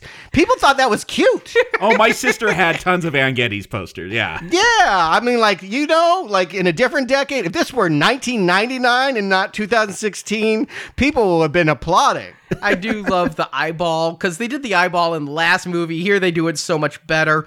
But the CGI in this film, can we agree it's wholly unbelievable? Ooh. I feel like there was a choice that was made, particularly with the specters, of saying because they're going to change shape and because the, the amount of fear someone has is going to make them larger or smaller, we must therefore make everyone attacking them look CGI. And to me, that takes me out of it. Mm-hmm. There's nothing scary about CGI, and there's, the technology exists. Nothing has to look CGI anymore. You can make everything look photoreal. And I think that is the choice to make it not look real is, is part of the design. They want it to be scary in the way that a child would imagine. It looks like an ogre from a picture book when we see the old lady come out of the dark. It does not look like a, a real naked lady. It feels like a Tim Burton decision that undermines the horror. Yeah, like when that eyeball comes out, I'm like, ooh, that's CGI. Like that that's gotta be a choice to make it look. I don't know. It- it- it's just yeah, it's not photorealistic. It's not what they could do today. And then, of course, Hader is like, my fortune cookie is looking at me again. So again, we have lost the idea that this moment is supposed to be scary. It is funny. It ends on a "I'll have what she's having" joke. I mean, like, do we have a check? You know, when the waitress comes back. I mean, like, we are laughing. Yeah, I'm like, come on, you got to be paid for that damage. That she, that waitress, is just very nonchalant about Mike sitting there smashing the table. And then the little kid that comes in and, and recites the, the line from his stand up that he should know, but because he doesn't do his own, he doesn't write his own material, he doesn't. Again, all of this feels like, again, jokes. Why are you writing jokes when you should be creating scares? Oh, I like that moment because he takes it as a threat. And he, they're so freaked out by what happened in their little private dining room. Yeah, he doesn't get that he's saying a line and he takes it as a threat and starts screaming at him.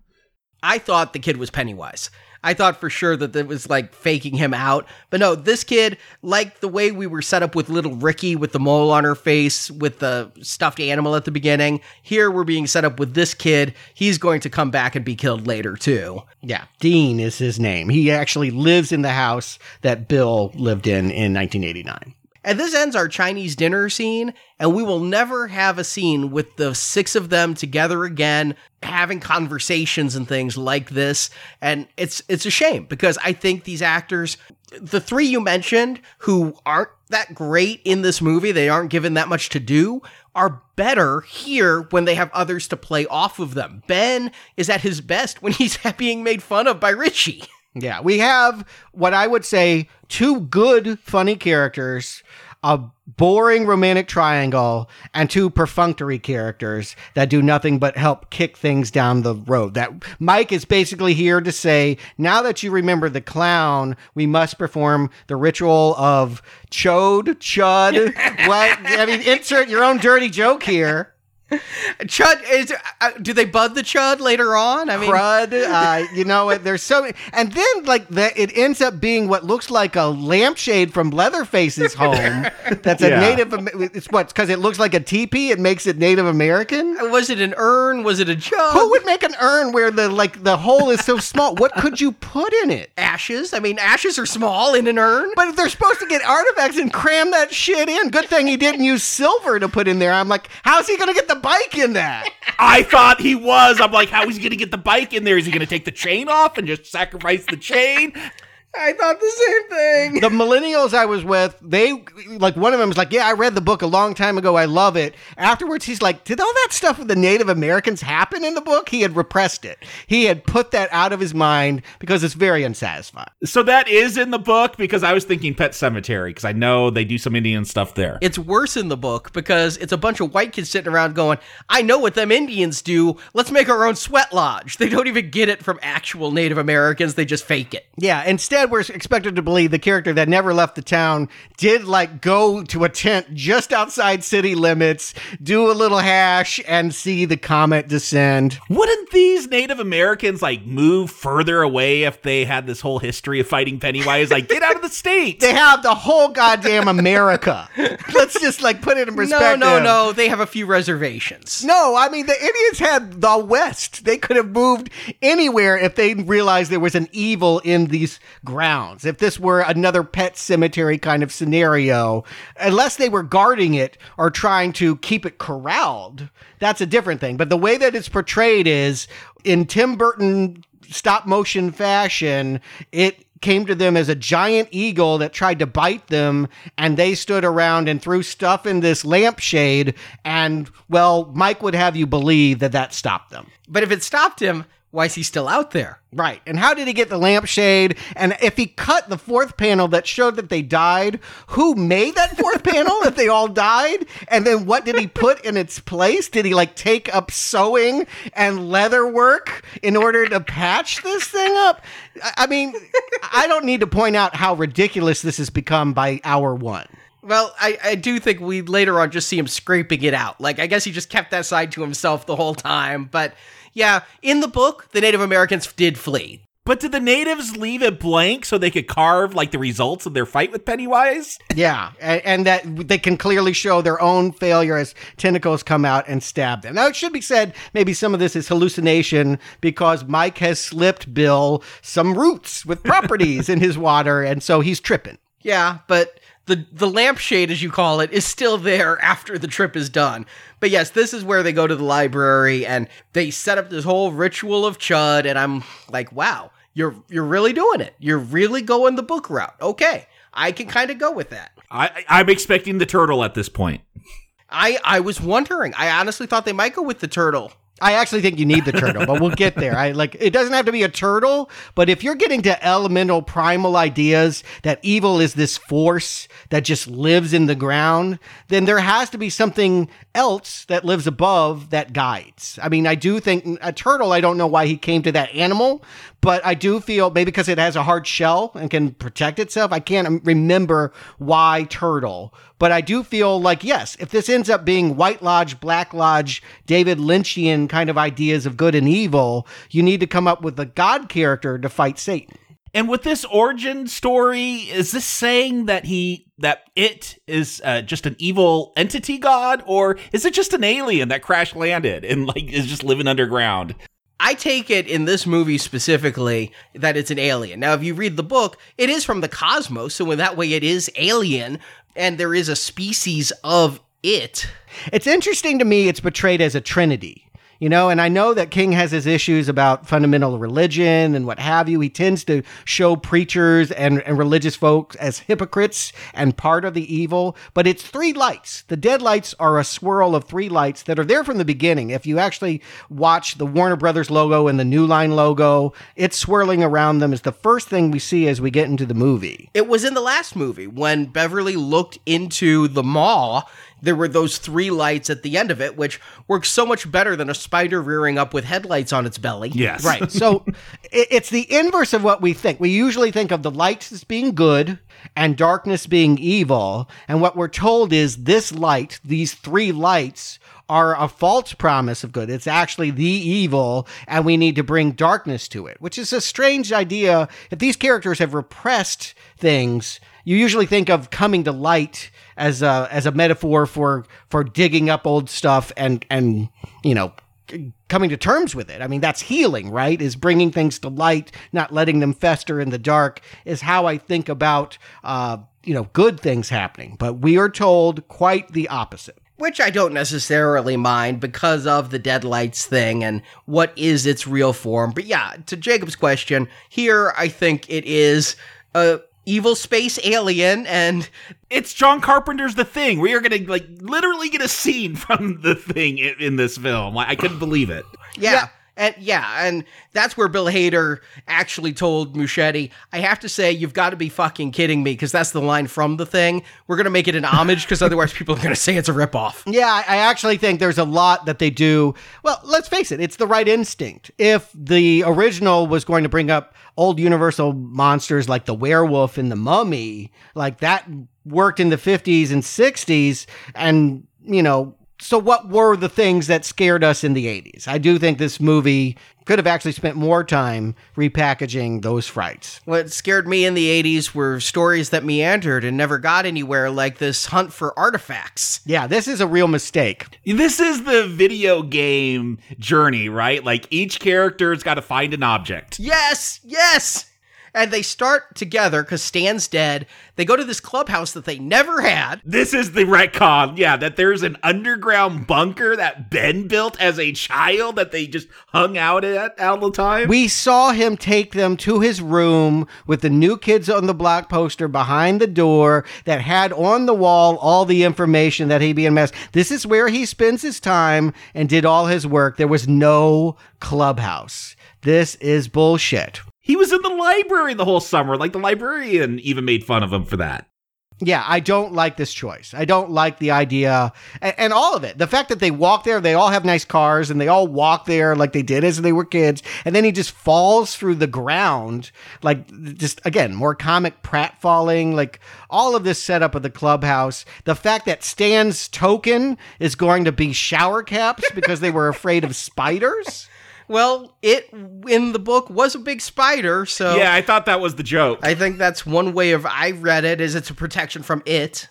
My confidence is waning. Let me put it this way. First half hour, totally with the movie. Believe they're going to do original new things with the material. Hour one, Chode is um, is spoken of, and I'm now feeling like, oh no, we're, like they're going to like I'm with Eddie here. Wait, we're all going to break up? Like the power is clearly together and they'll say that. We need to come together at the end but because they had a fight in the middle of summer they need to relive that by all breaking up and finding their individual talisman which sometimes will be a source of strength and sometimes will be a source of pain. This is all bad and what they find is arbitrary. It seems like they just need to find something. Right. And, and it could have been a hair barrette. I mean, it could have been anything from my life at all because, like, some of it is like yearbook stuff and stuff that's sentimental and mean things, and some of it are representations of bad things, like the inhaler. And that inhaler isn't his old inhaler from when he was a kid. He goes to the pharmacy, Yeah. gets a new Yeah, I inhaler. mean, Whatever. Mike is going to just use her bloody rock that he still has. We never even see him get the bloody rock because Mike is so unimportant. But Mike is the one who sets them all off on this fool's errand that's going to take an hour of this movie because this shit doesn't even work. Yeah, this is somewhere Shyamalan is laughing. He's like, you know, you made fun of my lady in the water, but the guy I ripped off wasn't so great at this either. I mean, this is just frustrating when we find out it's a ruse. If this had meant something, but this is going to give us everybody's individual arc. Everyone has to go face their pr- private torment. I wish that Muschietti and Dauberman had come up with a way to do it that felt organic instead of felt like a series of webisodes, really. Yeah, this is where we're going to get our scares, or, or at least our it moments. Which, uh, look, that's what I want in a horror film uh, about a shape shifting clown. Like, I want the scares, I want uh, the gore, I want that kind of stuff. But yeah, getting the way we get here is is very awkward. You know, I felt like we were getting through all that TV miniseries that second night real quick in this movie, but that's because they just took all those scares that really prolonged that first act and threw them for the second hour here. They just shifted things around. Look, there's a reason why the first teaser I saw for it is Beverly coming back to her house. Some of this stuff is good. Some of this, when they don't have Bill Hader making fun of it, like it's actually creepy and good and where this movie should live more often. It's creepy because it's an old lady, but then she starts doing her like dances in the background and people are laughing. We we are in a comedy at this point. But it is scary funny that you have Is it scary? It's I don't even understand these little jigs that she's doing in the background. Well, it's supposed to be like the Pennywise dance, and that is an actual 85 year old lady who is actually naked. No, I wouldn't have guessed that. And she, yeah, th- she's been a minor actress her whole life. She's like, this is the first time anyone ever asked for a nude scene. Take that, Lin Shay. Well, she's auditioning for The Visit too. Shyamalan, give me a call. I can do sundowning better than anybody. But the thought of an 85 year old woman naked is creepy. I'm apologies if that sounds ageist, but nobody wants to see that other than 85 year old men in horny nursing homes.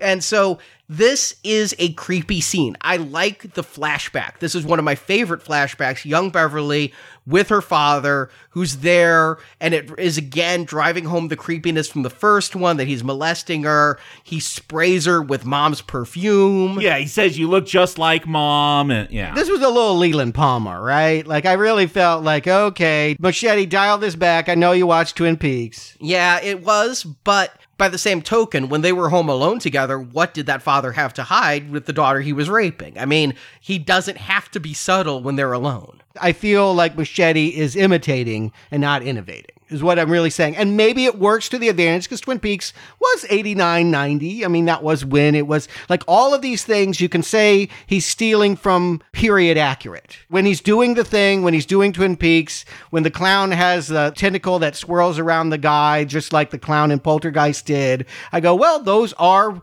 moments I remember from my childhood from that time period.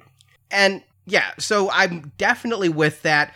I'm a little bit disappointed that all of the music in this is from 89. Only in the flashbacks do we get the stuff. I'm like, I wondered because they used music so effectively in the original, I was like, so are we going to get Justin Timberlake Can't Stop the Feeling or Halsey's Closer? I mean, what were we going to get as music in the present? Are those 2016 hits? Those are 2016 hits. Yeah, I feel like they don't understand anything about today. For one, how can highly successful people disappear for 24 hours and not get a text or a phone call? like, who has heard of this? Like, these are super up and coming people in, in large fields where hundreds of people are, are, talking to them in a day. You don't get to disappear. Like we don't see them get rid of their cell phones. They just don't have them or don't answer them, which is totally ridiculous. Okay, I, I get the logic. I, I, guess I'm approaching this. This is supposed to be a horror movie, so whatever. They're not getting calls from their agents, finding out where they are. My issue is if you're going to do all these little side stories and do a flashback within, you know, within the side story, I want some kind of resolution that should be setting up the character's arc. And uh, fine, you defeated it, which is the embodiment of all your fears. That's just a little too generic. Like you're going to introduce that this dad was even creepier and spraying her with perfume. I really want to feel Beverly has some kind of resolution to this abusive father that raped her and that how that set up a chain of events in her life. And I want that for each character. I don't think we get that. Maybe with Bill, but it it just feels like okay here's a moment to do some really laughable cgi with this old woman like the audience was cracking up i, I just i'm like wow that's what they're gonna do with her turn her into a, a giant with mouths in her neck it was Gollum, right? It was Smeagol she turned into. Yeah. Smeagol with tits. Yeah, I, again, the choice to do CGI meant that they were going for artificial, almost childlike visions of monsters. And again, it had three mouths, that trinity. We'll see three as a repetitious number many, many times. They're linking that with evil. Uh, here's the thing I would say. We don't need to be reminded that Beverly was raped by her father. We remember that. The movie is at a disadvantage in that the main characters don't know stuff that the audience does. We don't need an hour for them to wake up and, and figure out what we already know. Like, this is a huge lull for us to wait for that. Like, what is more interesting about this scene and ends up not making much sense was that this woman is talking about her father who came to America and joined the circus and became Pennywise. So, was there a real Pennywise before he was co opted by this space lights? And what did that look like? Why aren't we finding out things about Pennywise? Well, yeah, why did he possess this person? Why are we finding out things we already know about these trauma victims? And Muschietti did speak to this during an interview. If you read it, the novel, when Georgie meets Pennywise at the opening of the book, he's like, What's your name? And he's like, he gives a number of different names, right? But one he gives is Bob Gray. Now, I kind of wish it said Gray instead of Kirsch on the door because say maybe she married Mr. Kirsch and he's now dead and she's a widow. But Bob Gray is never explored by King. And what Muschietti said is he wants to kind of explore some of this. Was Bob Gray a real person? Oh, chapter three. Yeah, the prequel that they're gonna do. Yeah. They've teased it. okay. Did Bob Gray play a clown? Did it learn that clowns attracted children? So it became Bob Gray as bait. You know, is is this the origin story of it? It seems that way. We get to see Bob Gray or Pennywise without the makeup on, Bill Skarsgård, and then tearing his face off while putting makeup on. Now, let me ask. You were so high on him last time. Are you loving Skarsgård in this movie? I'm liking him in this movie, but I, I've lost some of my enamored bits because I feel he's not given the good stuff to do in this movie. No, it all goes with the CGI. Yeah. Mm-hmm. When he's with the little girl, I love Skarsgård in this movie. His best scene. For the rest of this film, I feel like what he's given to do is insufficient. Why isn't he killing them? They're separated. Why is he just booga booga? Yeah, I, I think that's fair. I think that, yes, even though I wanted him to dial it down, I didn't want him removed from the story. And here, yeah, you're right. It's a tease for things I want answers to. I don't want to wait for some sequel. I feel like chapter two could be about these characters. They're finding about themselves as they find out about it. But the audience is hungry for new information. They don't want to be retold what they already were told two years ago in the first movie. So the fact that there's this Bob Gray now, when Beverly gets out of the house, and the transitions here are very weird to me. I'm not quite sure how we go from the old Gollum to in a cellar with a clown to back outside and then realizing, oh, the house was condemned all along. Nobody ever lived there. So maybe this is just Pennywise teasing himself. Maybe this isn't a Bob Gray situation, but that's what Muschietti was thinking when he did this. It's like the whole town is Silent Hill. I think Derry has become Pennywise. Like it everything here is a mirage. That it is so corrupted by his evil. Even though he's supposedly been dormant for 27 years, I think the infection has grown worse. I think what King was trying to say is it is a symptom of small town callousness, not that it causes it. And so because people in this town are so uncaring and, you know, he he doesn't always make sense in like the gay bashing, but he based Derry on Bangor, Maine. He moved his family there against his wife's wishes because he wanted to research it. And when he got there, one of the first things that happened in like 1980 was this actual gay bashing where they beat up somebody from out of town and threw him off a bridge and killed him. So he's taking the ugliness of small town life and trying to bring it to light and using it as an embodiment, a metaphor for that. Yeah, and again, it works so well in Salem's Lot. I really love that book, and you know the the second TV movie wasn't that bad. So I, I, again, I, go with that. I feel like there's a a lot to be said about the closed mindedness of small town America. That's if that's the evil, great, but explore that relationship is what I'm really asking for these scenes to do. I wish that all the moments mattered. I like Richie's a little bit. It's where I start to realize that he might be gay when he goes to the arcade. His artifact is going to be a token, and we're going to have a flashback to him as a kid, kind of hitting on Henry Bowers' cousin, but it also just seemed like, hey, I've lost all my friends because we broke up. Would you like to be my friend and play Street Fighter? Yeah, did anyone ever play Street Fighter 1 on an arcade? I've never seen that one. I just skipped to Street Fighter 2. Huge hit. Okay, I looked it up because I thought of Street Fighter 2. I started playing Street Fighter 2 in 92. I did look it up. Street Fighter 1, 1987. Massive, Oh, okay. massive success. I never played that one, so. And in the background, there's also Rampage and Mortal Kombat, both Warner Brother franchises, I might add, that are based on video games. As is You've Got Mail, the Meg Ryan movie that is behind them and brings up the idea of the Meg Ryan joke earlier and the idea of having a secret love affair. Again, they're trying to do the best they can to assert the idea that this 12 year old is a closeted homosexual, but they really, they have no time to develop it other than the passing of a token from one kid to the other, who I also presume is gay, but hiding it because Henry Bowers would then abuse him if he were to find out. When I saw them as kids, I'm like, well, does he doesn't he just want a friend to play this game with? But then when we cut back to older Richie and Pennywise is like, I know your secret. I'm like, ah, okay. And then they're gonna make it even more explicit by making the homosexual gay bashing victim walk by as a zombie and hand him a, a flyer, I guess, for his own funeral. Pennywise was so much better in part one. Here he's like, want to play truth or dare, but you're not going to take truth because of your secret. It's like, oh boy, yeah, he's gay. Can't he tell the clown he's gay? I mean, really, was the clown going to out him? I did think that song was hysterical. I know your dirty secret. Like when he's floating down in there, I'm like, yeah, this is some bad Broadway show that would close after two nights.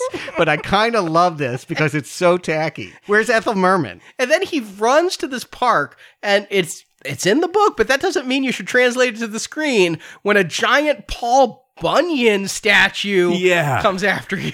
Maybe, I mean, you can read something into the idea that this is a manly man and, and, and thus, in some ways, getting at the closeted homosexuality. You got to dig deep on that. I don't understand. The most confusing thing about it is Paul Bunyan has an axe when he's standing there, but then when he attacks him, he has like a prong from a, from, it looks like a fireplace poker.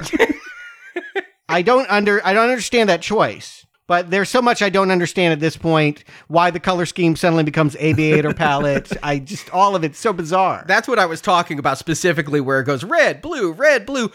Maybe the poker is phallic and uh, axe isn't phallic. Axe is pretty phallic. Again, we would we don't. It's not subtext anymore. They've told us. We all know his dirty secret. That's it's been telegraphed to us. It just feels weird because I did not see it in the original movie, and I don't know if it was there. I feel like this is another retcon, like the clubhouse. And we see young Richie running to a bridge and writing R plus, like you do when with a lover, and it's left blank. I'm like, all right, I can't decide if it's Eddie or Stan, but it's definitely one of them. Well, it's E, right? No, we never see the E till the end. Oh, okay. I you got it. just see the R plus, and we don't get to see what the second letter is. And we're going to see also in the in another flashback later. I mean, Bill Hader is so important. He actually gets two. He's the only loser who went to Stan's bar mitzvah, where Stan went off script. We did see Richie at the bar mitzvah in the first one. Did we? Yeah. Was the bar mitzvah in the first one? It was, uh, yes, it didn't go this way. It- It's part of the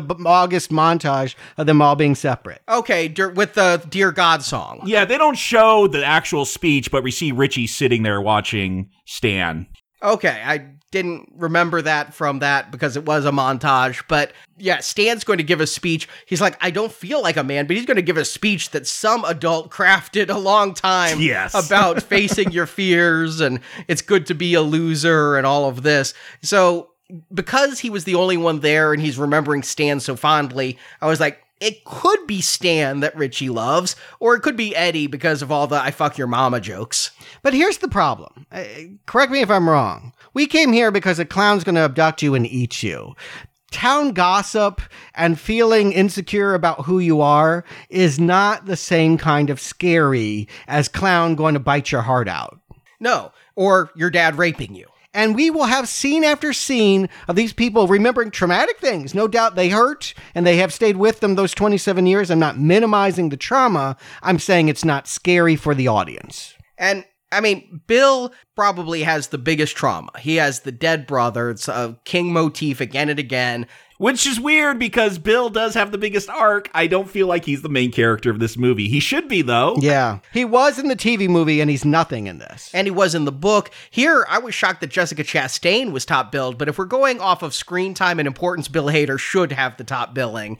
And then maybe McAvoy second and Chastain third. Chastain's got been nominated for Best Actress. None of the others have been up for Oscar. And it's it's worth saying internationally, McAvoy is top billed, but in the cut I saw, Jessica Chastain was the first name on the screen. Yeah, no, I noticed Jessica Chastain first. That, that blew my mind. We're going to see Bill, and he's trying to go through. We're going to see him interact with Stephen King in a cameo there as a shopkeep, and he's he pulled out a main accent that he doesn't have when I see him speak in person.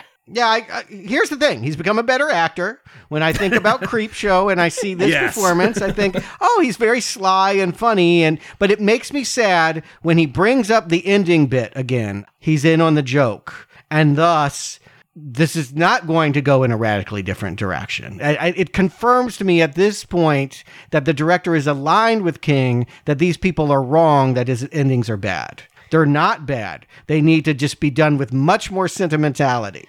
I think that the director had a conversation with King because I mean, Dauberman and Muschietti both said what King wrote is unfilmable. Yeah. It, it, I mean, what you have to understand, Jacob, you haven't read the book, is No. Bill and Pennywise have a psychic fight where Bill is Bill's astral form is sucked into space and he has to bite Pennywise's tongue psychically. Hmm. Is that why Pennywise has a big tongue later on in this film? I feel like there's a lot of tongue stuff. That is unfilmable. I mean, I can't imagine a Doctor Strange with the astral projection where Benedict Cumberbatch has to bite Dormammu's tongue. I think that is the ending to Ang Lee's Hulk. I mean, I remember somebody biting into an electric cord. but yeah, it is unfilmable, and I think that King has obviously read the reviews that say his endings suck. So he isn't on the joke, but they can't stick to the exact ending from that book. What works on the page in a very Cthulhu like fashion of this unseeable monstrosity, because I mean, if you read the book, it isn't really a spider. It is something so horrid that the closest their minds can interpret it as is a spider. Yeah, that's Lovecraft. You never can see the evil. If you see the evil, you go insane. No one, no one can describe. In fact, Lovecraft will use words that intentionally obscure the monster, like it's unknowable, unseeable, undefinable. And Tom in the book dies by looking at it and not being able to handle its true form. Again, very Cthulhu, very Lovecraft. Yeah, and there aren't any, many good Lovecraft movies. And the reason is because they are so literate. And that is why you need to just come up with your own stuff. And I will not feel, I, what I feel like Muschietti ends up doing is trying to do his best to tell King's book while cutting out the stuff that he felt like he couldn't literalize. Yeah, to a degree. But in the book, the root ritual of Chud is not booga booga. You know, it actually works. That was what Bill was doing with the astral projection was the ritual of Chud. Here, he's getting silver back from Stephen King, the bike. I'm like, yeah, that's his artifact. And I, I felt for sure that was his artifact. And I felt for sure the wife had to be coming to town because King is like, it may not ride. And Bill's like, it's fast enough to beat the devil. So the spike's going to be important, right? No. Yeah, why do that? Why like we'll see him get on that bike and they'll have the swell of Steven Spielbergian music. Why not just cut to that? Why cut to him like falling off a rusty bike and making another joke? Why do that? And, and that's, this should tell you right there this isn't all Hader at work. There is humor intrinsically in this. I do think the script called to Hader. Hader didn't just turn this into the comedy it is. But the bike is so unnecessary, you could cut it entirely because the real point is he's going to go to his old house and see that the kid that Richie yelled at at the Chinese restaurant now lives in his old house and is coming out with a skateboard. He's going to flash back to Georgie coming out of the house with the boat. And he's going to call down into that sewer and he's going to get that boat back. That's what you do. Like Stephen King, sorry, you're fired. We don't need silver. We don't need to go to the antique shop. All we really need for this character to do was to return to the site of his incredible guilt, which is that his brother died in, at this particular sewer drain. and you can't cut this king scene for two reasons one when he when he gets to the sewer he's riding silver so you have to explain where silver came from and two you don't cut king in a king movie but it's a pointless diversion when he goes there. It is just all jokes. Having king there himself has got a big laugh out of my audience. You want comedy as a way of releasing the tension. Where is the tension in this movie? Mm-hmm. The the directing hand has gotten so loose that like this thing is just flown. It's just you feel like it, if this were still film, it would fly out of the reels. Like it is not even feeding into the projector anymore. It is that it's not only floating, it's floating away. And so, yeah, he he yells at it, and Pennywise is going to show up. Why, Georgie? Because you weren't there to protect him. We're going to hint at another retcon here that they'll reveal at the end. And yeah, he's almost pulled into the sewer, but he gets the boat back out and has his artifact that does fit in the urn. I totally forgot he had that when they got to underground. I still thought he's going to have to go get silver and bring it down. Yeah, I mean, I think that's right. I think that Georgie should still be the thing in his mind, and it, they probably should have done a better job. The reason why he can't write endings is because he never had closure on what happened to Georgie. Yet this movie should be about Bill dealing with his guilt with Georgie. Like that should be the main overall arc, and he that could project him as the leader of this group of people, and they're all background characters. It, I really feel like yeah, consolidate and focus. And no, there, there's no focus. Eh, there's a lot of fun CGI monsters if that's your thing. But yeah, if you want tight storytelling, this is not your movie. Here's the, the, problem. He did have closure at the end of the film. He picked up that bolt gun and shot Georgie. Now, a, a character who would not acknowledge he died will literally kill him off and that's it. Like I'm not gone is trauma. No more guilt. So this is just phony. Unfortunately, they've created a phony argument for adult Bill. Yeah, Bill's arc here doesn't work because of the last movie. Well, because they're going to retcon it. Well, yeah, I'm tabling that. I'll honor the fact that they're going to take another hour to tell us the whole story of that. But here, more interesting to me, the thing I do like about this scene is the idea that there's a new kid living in the house who is like a Georgie. He's Dean, and he's, you know, it's kind of interesting. The 80s have come back in fashion. So, like, today's kids kind of look like they did in the 80s in their own way. And here's a kid skateboarding. You know, that was an 80s thing. I skateboarded in 89. Yeah, his, his jean jacket. He's got shades. While not looking like a facsimile, a, a waxwork of Georgie, he reminds us of a typical 80s kid in modern style. And how is this guy going to protect him if he couldn't save Georgie is a wonderful storyline for him. A much better story, I think, than going back to the flooded basement and reliving all of that uh, boat trauma. And Dean, I feel bad for this kid. He goes out for some Chinese food with his parents. Some strange man grabs him and starts yelling at him. He wants to go skateboarding. A different strange man grabs him and starts yelling at him.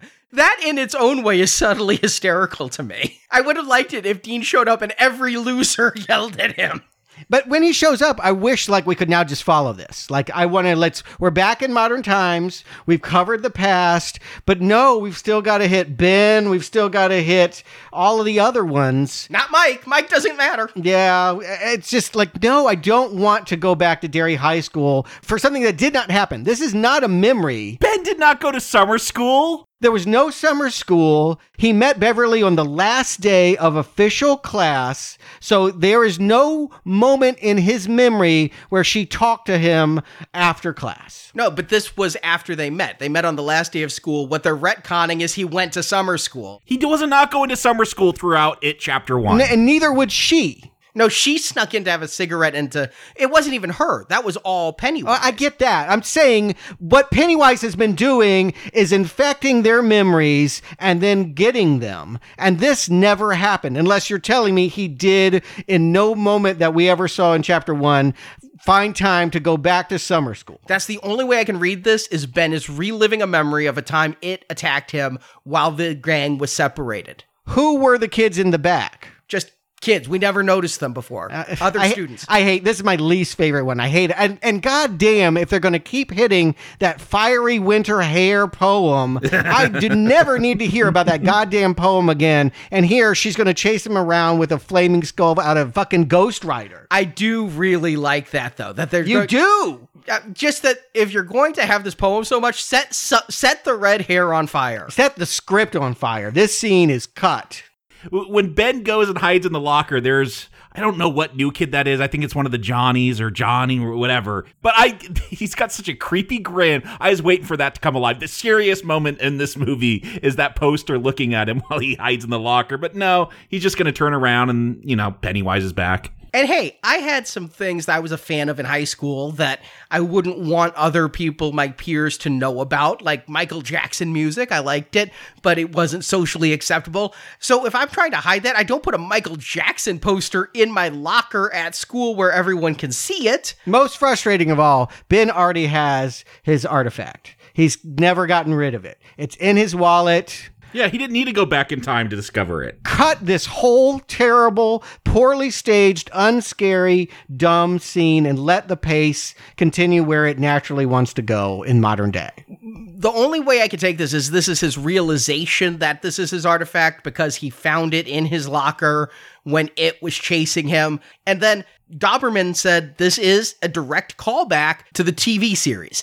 Kiss me, fat boy, is a Tim Curry line, not from the book. At no point did Ben kiss it in the book, but there was the time when it was pretending to be Beverly in the miniseries, so they do that here. All you really need is for Ben to realize that Bev remembers a boy kissing her and believes it's Bill. That she has her postcard that was her artifact that she got out and she in her hazy understanding of the past believes that bill because she's been attracted to she's you know I think seen him as a savior past. Here's the thing: I don't remember her really being lovey-dovey with him in chapter one. There was like one moment, but here we have a lot of flashbacks where they're making out and stuff. No, there were a couple moments. There was the moment at the bathtub, and then the moment where they said goodbye, and they had long looks and things. But I don't think we ever see them making out in a flashback. She here's the here's the problem I'm having with Chastain and all of it is like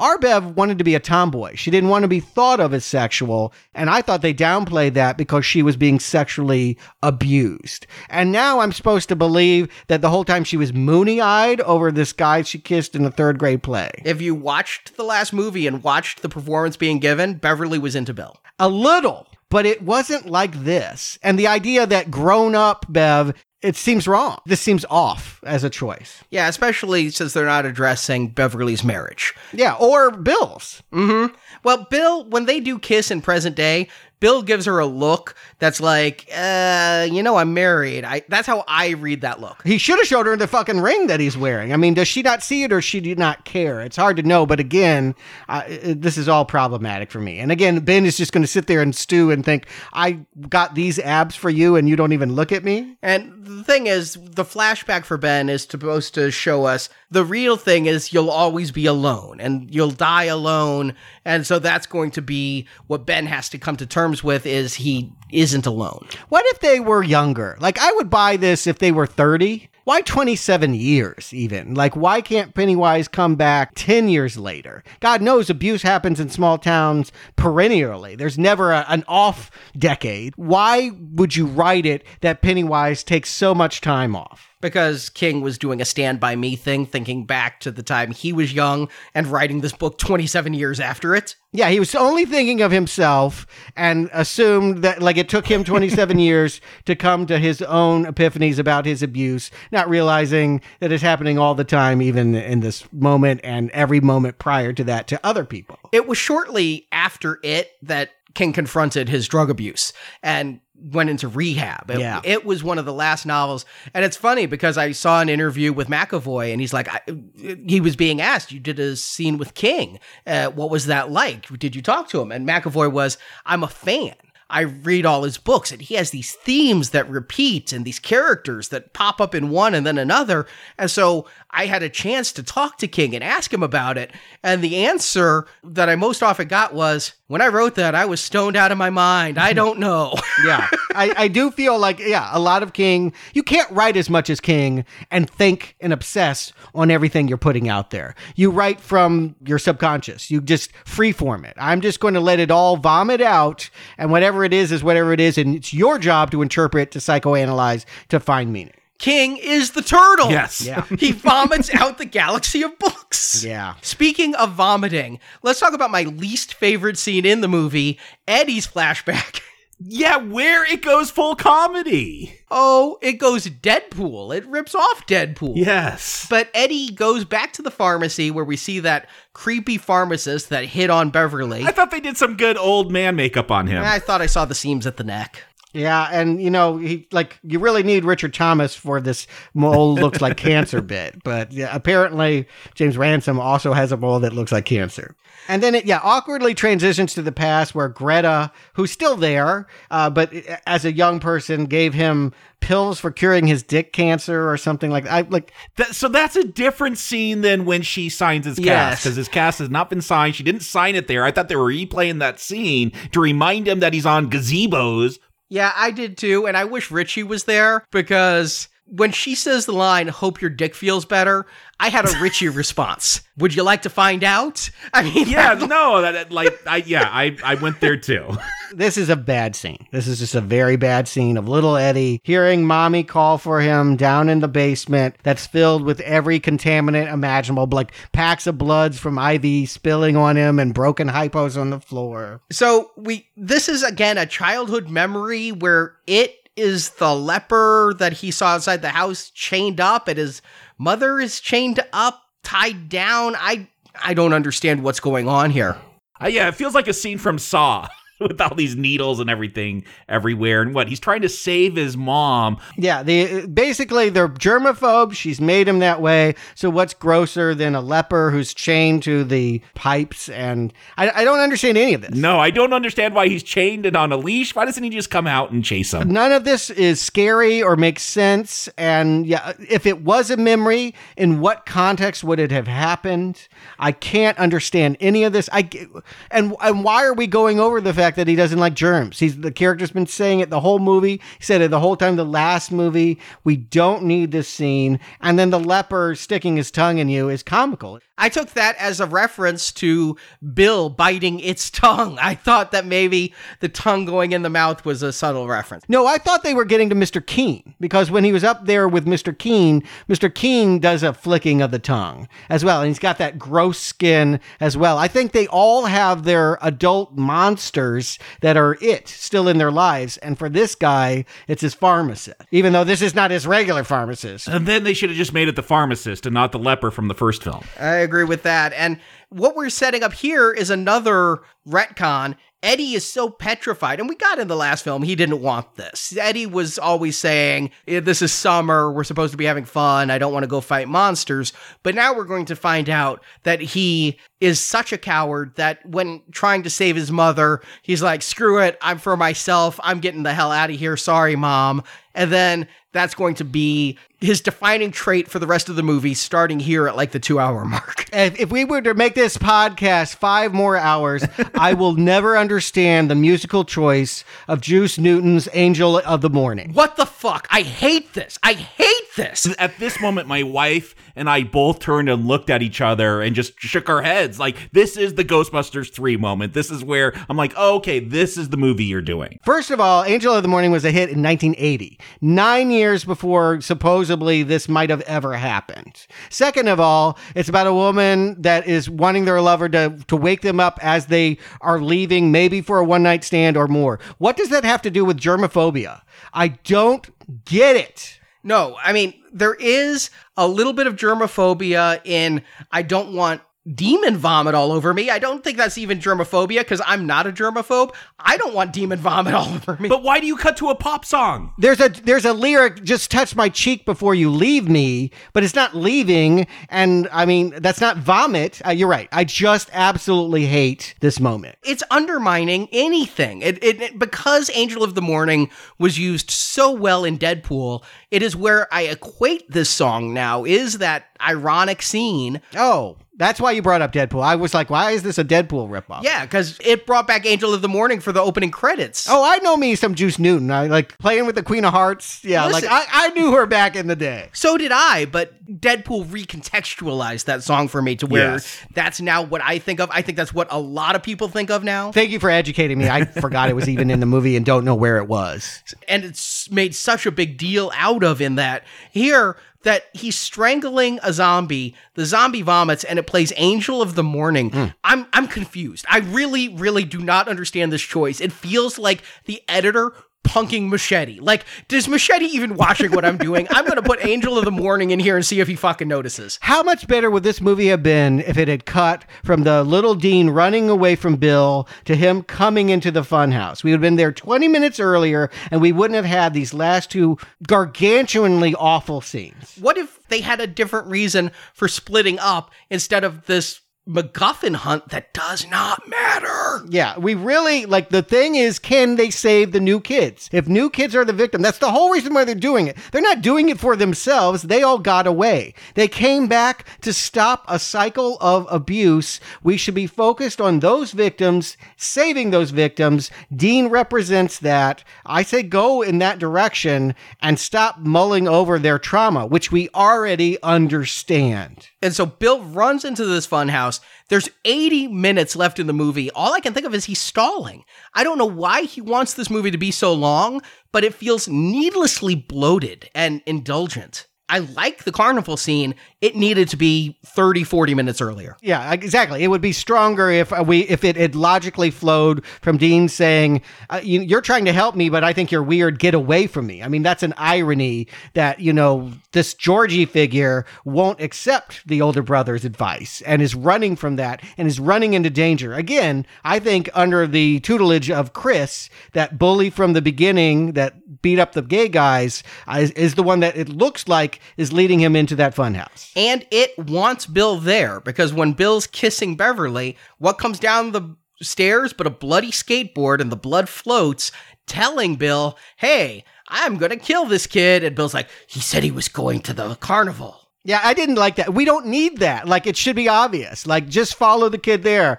We don't need bad. Ju- like, I thought that was a misdirect. Like, oh, you should go to the carnival and going upstairs and helping Eddie, who's about to be knifed by Henry Bowers, in a scene that I have to believe Muschietti was sick that day and he just called his friend Sam Raimi and said, Can you film this? I need to do it. And he's like, Yeah, we did a whole Bruce Campbell bit with a knife in a cheek.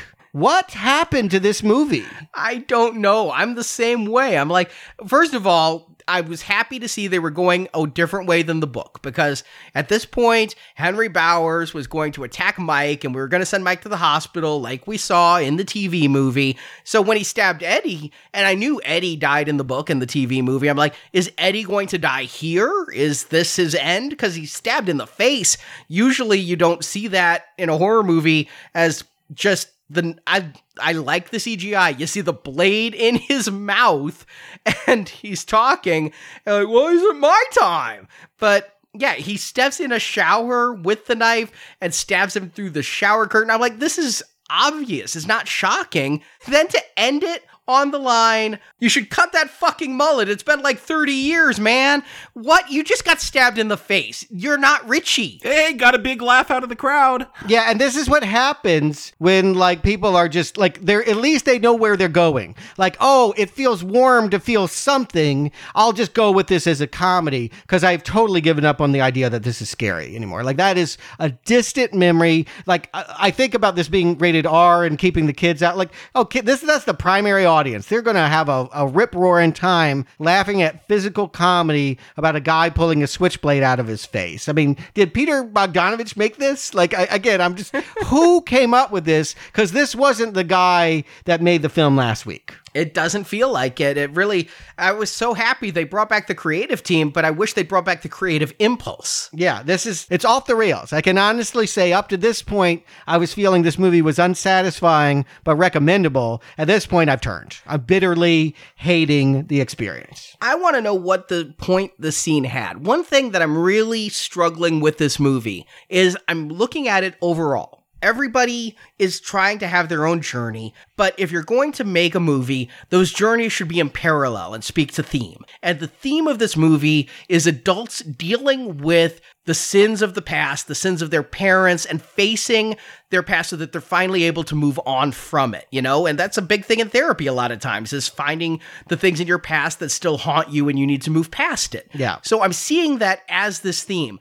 What I don't understand is what some of these scenes do to feed that theme, including the killing of the little girl under the bleachers, and then this scene where they don't even stop Henry. Henry's going to escape out the window despite being stabbed in the chest, and Eddie isn't waylaid. They're just going to put a bandage on him. That's what I'm saying. Get rid of Henry Bowers. This is all they have to do with him. I was shocked. Like, I'm like, oh, he's still alive. We're still going to do stuff with him. Like, it was weird that he showed up to stab Eddie and then gets stabbed and falls out a window. And I'm like, that that's a weird story arc. But no, he's still alive. So uh, I don't know. He's going to pop up again. But yeah, I feel like there's an idea that this should be about confronting childhood trauma, and then it doesn't do anything about that. Everyone has a, a, a pair. Like Beverly has her father, and Eddie has the pharmacist. To me, the natural pairing of Henry Bowers is with Ben because he carved that H in him, which I was expecting to see on the new washboard abs. I'm like, let's see that the scar is still there. Let's see that he's still fearing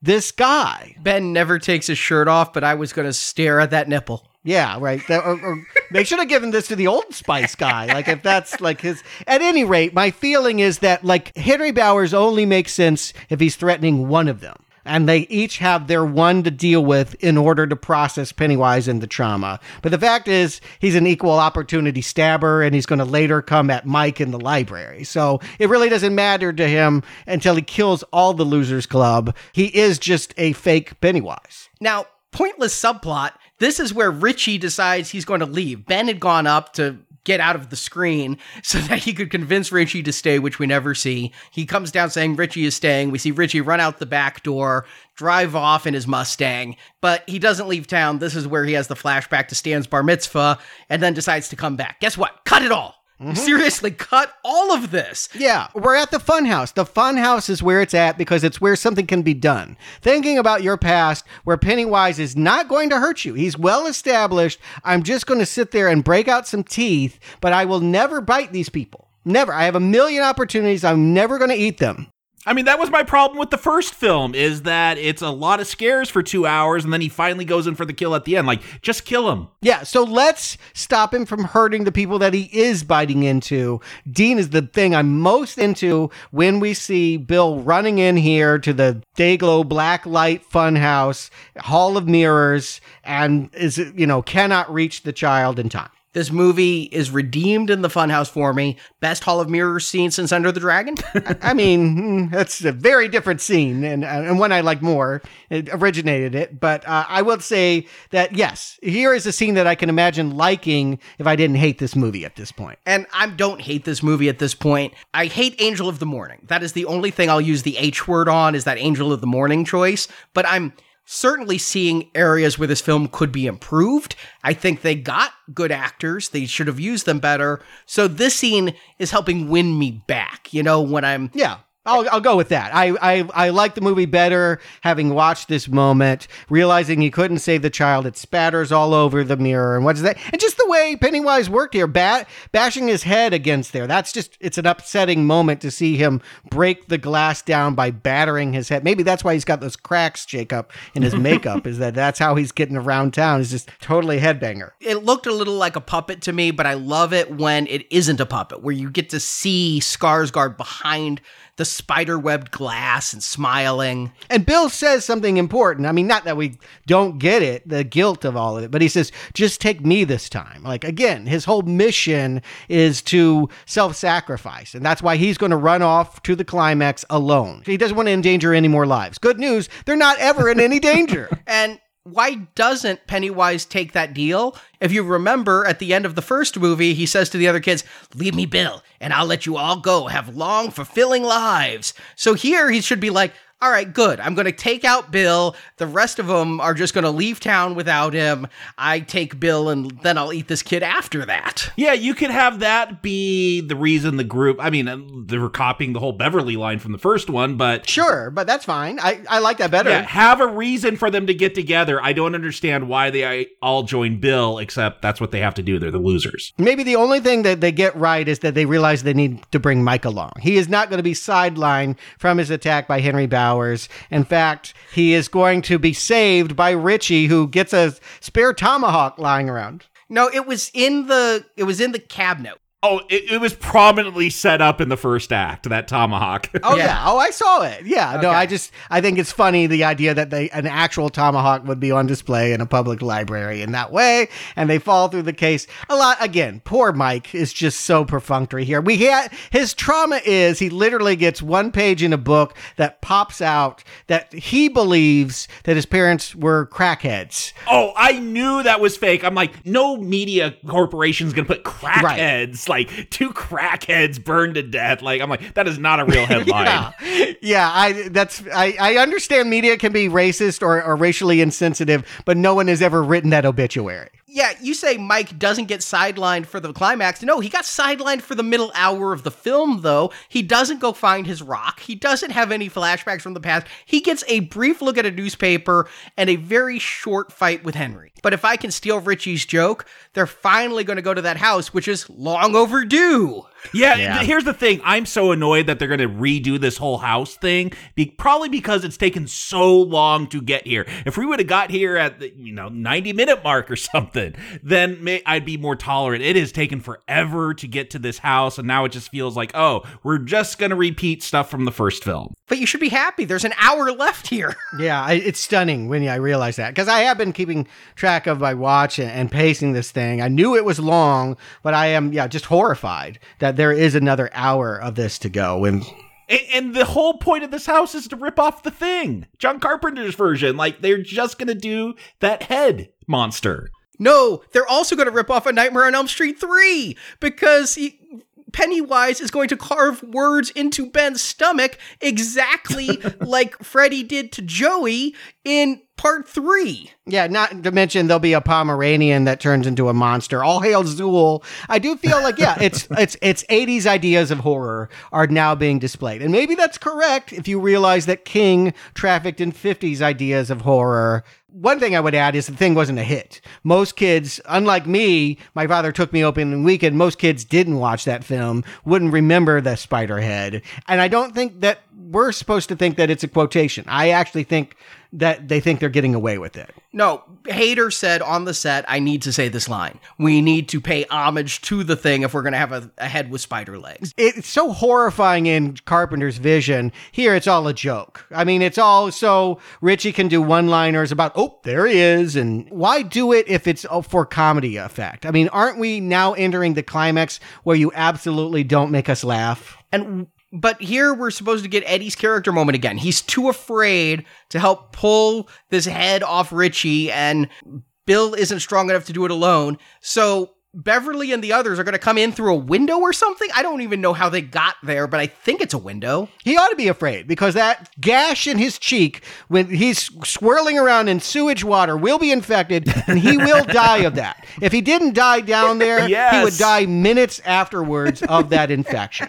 He is a walking dead. Yeah, the word septus does come to mind. Oh yeah, he's I can't believe that they brought him with that gash in his face. He didn't even get it sewn up. I mean, it's still bleeding through the gauze on his cheek. Yeah, and they literally just put a band-aid on it and said, "Let's go." And he's game though. I mean, Why not? It's all a lark. It's all a comedy. You can do anything in this realm because it's Looney Tunes. And we're going to get this idea reinforced because they're going to go under through the brown water. Smeagol is going to show up again and pull Beverly underwater. That, what, I I have to believe that they wrote something with that husband. They filmed stuff with the husband coming back and attacking her, and they realized it was too long, it was too complicated, and so they just did this. Because, yeah, that old lady pops up, grabs her, pulls her down, and they don't even bother to show how she gets away.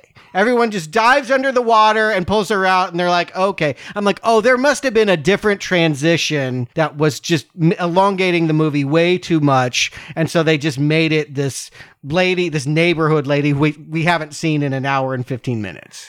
the lady was the scariest thing in this movie. They made the right choice to use that scene as a trailer. Scarier than anything Skarsgård does in this movie. But yeah, bringing her back as this clay, I'd almost call it claymation graphic, you know, instead of CGI, some kind of claymation CGI. It's not even a fight. Again, it'd be one thing if she fought with it. She goes under the water, it's time to sink, and then they come up and she's fine. Let's keep going. Oh, oh, okay, well, then why do that at all? What was that if it wasn't a, a, a psychic battle of some kind? It's, I think, supposed to be so Eddie gets to be like, don't be mad, Bill, because He already was doing that. He was doing that with the spider head in the kitchen. We get it. Eddie is afraid to go down, and so you give him the part of the fence so that he feels that he's a monster hunter now. I, I like how many scenes do we need to hit that gong? Well, speaking of Gong, let's start the ritual of Chud. They finally get down there to this millennia old husk that it came to Earth in. Yeah, it looks like H.R. Giger's take on the Fortress of Solitude. It's like you can see the impact marks, but it has that dark quality that he always brings. That there's a lattice work to all that stuff. That again, I don't think that's a mistake. That we will get replays of aliens in this climax with the way that Eddie dies uh, is just the same way that uh, Bishop the android dies in Alien. I don't think that's a mistake. Again, they're inviting the idea that we're reliving our 80s movie memories. But wouldn't that make more sense if you had a feeling like the kids had some affection for Alien, and so he's turning that against them to scare them? I, I don't know. It, yeah, there there's a subtext there that they're bringing back the '80s to frighten them. I just feel like if that's what they're really trying to do, I don't know. You don't have to make it Stranger Things and make it super obvious, but a few lines. I, I feel like yeah that we're gonna use what scared you as a child, the movies, the media, whatever, is gonna come back and still haunt you because you haven't dealt with trauma make that a little bit more obvious. I know I'm on the right podcast to get the answer to this, but I couldn't help thinking about the creature that ate Boba Fett in Jedi. The Sarlacc. And thinking it looked exactly like the tunnel that's above them at this, where that's lined with teeth, and that the deadlights come down to go into the bucket. Listen, despite how much people say the Sarlacc was vagina dentata, this is, I mean, it's pink, it's shaped that way. I mean, and there's holy light at the end of it. This is a big spiky pussy. Yeah, and, again, why make it female? What, are we playing with gender ideas and all? Uh, rich stuff to explore, but again, Muschietti made Mama, and he would be the only one to like look at the mother as a horror figure and not find any Freudian ideas about it. I mean, he just these things almost don't even occur to him. That's really frustrating but it looks great. That's why he got the gig, is that he's making this stuff look dramatic and epic, even though at this point it's also looking awfully silly as they throw the stuff in the bucket and burn. I mean, which is why they're going to have Bill Hader call it out. Like, how is a token going to burn? How is a rock going to burn? It's going to take forever. Why would you want to burn some of this? I mean, some are objects of pain, the inhaler, jo- Georgie's boat, the token, even, but why wouldn't Bev want her postcard? Why wouldn't Ben want his yearbook page? Because you have to sacrifice something that is meaningful to you, I guess. No, I would think you'd want to burn things that cause you pain and get rid of it. I could say that maybe that yearbook page caused him pain because if he could have forgotten Beverly, maybe Ben wouldn't be alone. Okay, I mean, yeah, I'll take it because what else do I got? That's sure. All right. But also, Mike did say you're supposed to sacrifice, it's supposed to hurt. Yeah, but why? I, I, yeah, Eddie giving up his inhaler, he's still tugging on it even as he's throwing it in. Yeah. I mean, Mike sacrificing a bloody rock. I really that's something that meant a lot to him throughout his life. Forget Mike. Mike don't matter. and Richie is sacrificing an arcade token that was so important it didn't even get included in the first movie. yeah. Anyway, okay, so maybe some of this stuff was set up before, some of it's not, but whatever. They're doing a ritual, and this is where we find out that they were always fated to fail. That Pennywise is laughing when he lands into this bucket. He, he, the lid won't close because it's a red balloon inflating until it pops. And we now take a look at I guess I'll call it uh, Spider Wise. I've read that online too. Is Spider Wise? Is that what they're calling him? yeah. Oh, okay. Well, yeah. I mean, what uh, Crab Wise? I guess he's he's almost more crustacean than he is spider here much much better. I've complained so many times on this podcast. I hate it when you bring in the big monster and take out the actor. Perfect solution. Although it did not work for lost in space. I was thinking of gary oldman where he's like i am a arachnid. You know at the end nothing of that worked. that nothing movie. worked in that redo of lost in space. And this is very similar where you have the actor become the spider creature at the end but it works so much better that you have skarsgård performing on a monster body. I know the movie has it, but let's just try to imagine what Mike was thinking. Like, all right, I'm going to call all my friends together, get this bucket that I sabotaged, that I hid the fact that it admitted its own failure in its ritual, and cut off that piece that would expose that and drag them down into imminent danger when they could go about living their lives unharmed until they died of whatever Beverly dreamed of at some point. Who knows what the hell that is and why it would come to be and how Pennywise would guide it. Whatever. And so he's got he's brought them all down here to do it. He believed that he had more mojo than an Indian medicine man. He believed that they had more faith than the Native American people that first fought it? I wish there was a different reason. I wish, like, he was bitter that he was the one who stayed behind and he wanted to bring them all down and let Eddie live and maybe Mike dies, although you never want to fall to the trope of killing the black one. But this is bad. He's like, well, the Native Americans didn't believe, but I thought we believed enough. Again, why why would you believe? Why would you draw that conclusion? You took their dope, you watched them die. I just don't understand why you think you have more going on for you. If they could have somehow tied that into his trauma of watching his parents die in a fire or something that he felt like he could have saved that I don't know. You got to tie these themes together. Like I, that that is my biggest problem here is you set up a lot of little threads. Oh, you could make this really meaningful, but nope, nothing gets explored. No, we're going to scatter them apart and, with the exception of Richie, put a bow on each and every one of their personal trauma. We're going to literally have adult Bill looking between Kid Bill and Georgie as they argue, and we're going to have the worst retcon, I think. I hate, I dislike this almost as much of Angel of the Morning. So this isn't in the book? No. Because it doesn't feel true. Like I felt like Bill was really sick in that first film. Like, why? He's helping Georgie make that boat. I don't feel like he's ever faking it. Oh, come on. Like, if you didn't want to play with your brother, I can speak from experience as the younger brother. You just get the door slammed in your face. You don't sit around with paraffin Yeah, no. making a paper boat for that would take longer than if you had actually gone out and played with them. Exactly. The fact that he spent so long making the boat and doing all of that, it was not faking because you didn't want to play with your brother that day.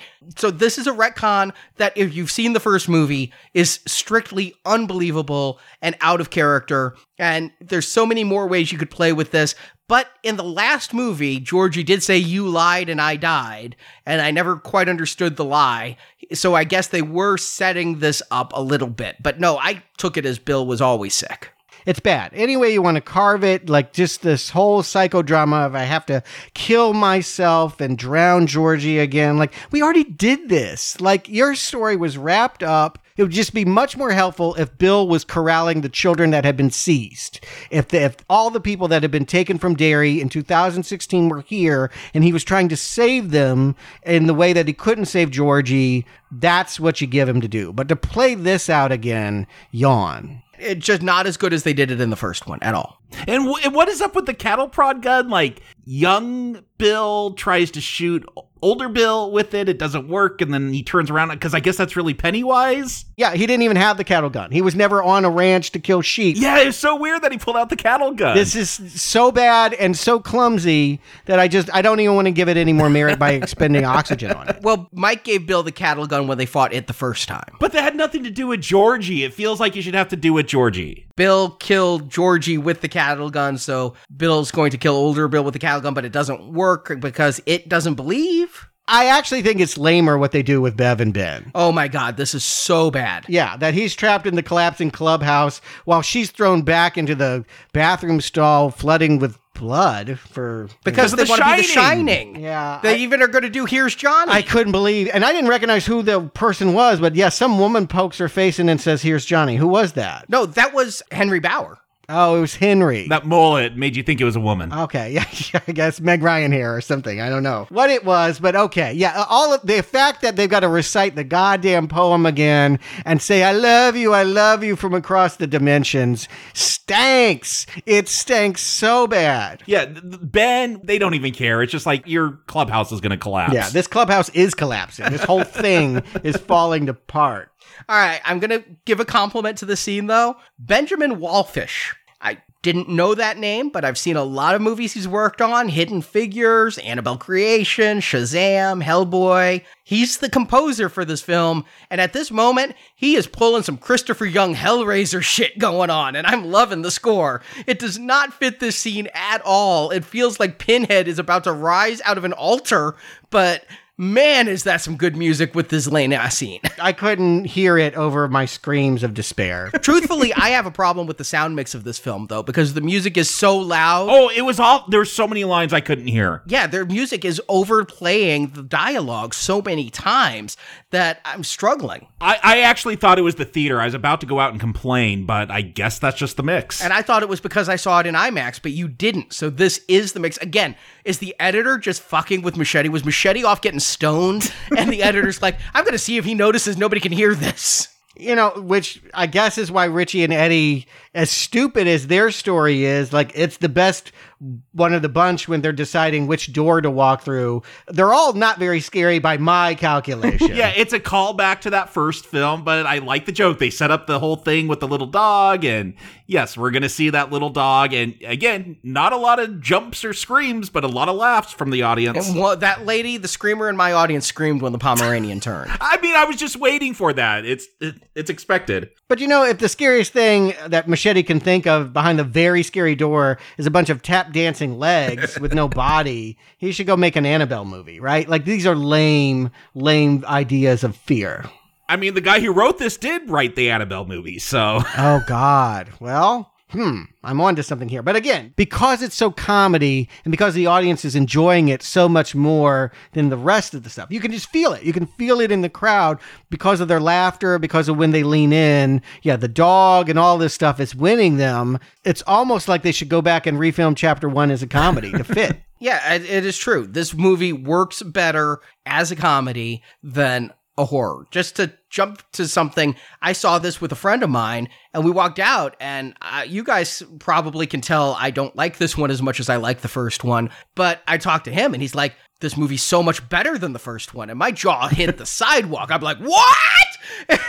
I mean, that actually kind of doesn't surprise me. I see, yeah, that first one tried to be a horror movie. I, I didn't find it very scary, but I could see why horror people would like it. This one, yeah, this I I can't judge this one as a horror movie. This it does feel like it's just more comedic. Ghostbusters 3, as you said, Stuart, I think that's the perfect description. And that was what he said. He said that he liked laughing and he liked the jokes in this one, whereas the last one was horror and he doesn't like horror as much as comedy. Yeah, and Hader's doing a great Bruce Campbell here. Like when he gets caught in the deadlights and has that jaw agape and is floating and all that, I'm like, oh, that's that's Evil Dead 2. I remember that moment. And it looks like he's fighting the Beetlejuice worm. Maybe it's all the claymation that I've been thinking Tim Burton, but when it is in that snake form with the vagina dentata mouth with a hole in the back of its head, I'm just thinking the Beetlejuice worm, specifically because of the pointed beak. It felt more Beetlejuice than Dune. Yeah, the way its its face opens up into a mouth. Yeah. Right. And so again, we're we're encouraged to laugh. Uh, I don't think anyone it's almost like the director would be upset if you were screaming in fear. Like, no, this is funny stuff and and enjoy it as stuff. Maybe that's the point. Is that if you can laugh at trauma, that you become a clown and you're not a killer clown anymore. But here it could be that you want to laugh and take us off our guard, and we're sitting back because Richie's yelling "Yippee ki yay, motherfucker!" and then getting caught in the deadlights. Eddie throws the spear, thinks he's killed it, obviously not, and so we're off guard, we're laughing, and we're then really upset when Eddie gets stabbed for the second time in this movie. This time through the chest by Pennywise. There's no way he should be alive unless he is an android, like in Aliens. Like I thought at at some point that they're just gonna drag him out of there, and he's gonna be. I'm like he has a hole through him, not just a puncture going one way. His lungs are destroyed. His heart's been stabbed. Like he's instantly dead. This is where I start fantasize about the turtle coming out and putting on a condom. like I literally, I'm like, can we just gang bang it now? You know, just do the gang bang. Let's just all get down in it because this is like as ridiculous as it has become. Like this is just so stupid. There was a brief moment when they're down there and the ritual doesn't work that I did think the adults might gangbang as a way to form unity. I, I made a joke when they all climb into that photo booth as kids. I'm like, oh, here's the gangbang scene. It couldn't be worse. Honestly, you do need a force. If we're getting to the elemental idea that the only way to fight evil is to deny its existence, something needs to be guiding them, and it needs to be better than Eddie saying, "Oh, that th- that was the point of the leper attacking me." Was I remember it getting smaller while I choked it, which we don't remember. We remember Angel in the Morning and a puke joke that didn't land. Yeah, when he said it got smaller, I'm like, it did. Barely. I looked the second time. I looked the second time, and it was taller than him. It was taller than him at first, and by the end of it, it was shorter than him. It was a subtle difference, but I don't know why he would remember to think to say that in his dying breaths. I just that's that's stupid. it makes no sense, but it does tell them that the best way to defeat your fears is to form a Twitter mob and insult somebody until they run away. Here's the thing conceptually, okay, they're the losers clubs. They know what it feels like to be small because they were picked on and made fun of as kids. Richie still got his issues with his sexual identity. Like, okay, I get that. They're, again, a good theme. And then they're going to attack Pennywise and make him feel small because they know what it, but uh, maybe I mixed it because the mix was so bad. I couldn't really hear what they're yelling. I heard like something like, you're just a clown, but I would think they'd bring up their own trauma and, and project that onto Pennywise. Like they're attacking the abusive father, the, the abusive mother, whatever. The, traumatized them, project that onto Pennywise and attack those fears. But it, from what I can hear from the sound mix, they're just making fun of him because he's a clown. There is in the visuals a changing of his face. He will become the mummy. He will become Beverly's dad. He also turns into the painting though that Stan was afraid of. Here, this is actually something I don't like is I've seen this happen in my own life. Somebody I knew was bullied as a kid. And then they reached high school and found a class of people weaker than them, and they became a bully to those weaker than them. Yeah, I mean, that's the story of bullies. It's not like they start out that way. Somebody hurt them. And that's not a happy ending that these kids who've been bullied turn around and bully the clown until he's, you know, I know there's the good thing. You stand up to bullies because theoretically bullies are just cowards. Now sometimes they're strong cowards who can hit you really hard but they you know they say stand up to the bullies. Don't just run away. Don't let them bully you. But here they're bullying the bully and that's not a triumph. And again it felt like just a whole bunch of i, I couldn't get over the my mind of a, a social media mafia attacking somebody until they cancel their Twitter account. I felt like I felt as bad for Pennywise as I do for Kelly Marie Tran. Here would have been a more bold choice. In their modern life, instead of being traumatized or or not, I, whatever you want to say about what was happening, what if they had become Pennywise? What if they had been infected and in their daily life running these companies, they were brutal, they were awful, they were hurting and slapping their kids. I mean, that's that's that's makes them harder to like, but it's also, I think, probably more relatable to cycles of violence and abuse. I don't know how that helps them beat Pennywise, but yeah. again, the, the, Pennywise is not uh, a great setup for fighting what they've been battling. I just I don't even think that this story leads to a satisfying conclusion about letting go of their trauma. It's hard, I feel, to find an ending. I mean, I don't necessarily have an ending for King's book that I think is better than King's astral projection tongue biting, or that I think is better than the TV series Shoot Him with Silver Earrings, or than this Turn him into a baby. I can't come up with a better ending. It is a hard story to give a fulfilling ending to because it's a metaphysical demon, so you can't just hurt it physically. This is better, though. Turning him into a baby is better than shooting him with some silver earrings and then ripping his legs off. I mean, we saw it in Nightmare on Elm Street. You brought it up. I mean, they just deny him. I don't believe in you, and it goes away. That's never satisfying because the audience does believe in him and wants him to be real and loves the evil that he brings. So to to have it not be a physical confrontation where you're actually battling and stabbing and and fighting back, but just yeah, name calling. Yeah, he deflates like the balloon that he is. And Mike gets to reach it and pull out the heart because Mike has had nothing to do the rest of the movie.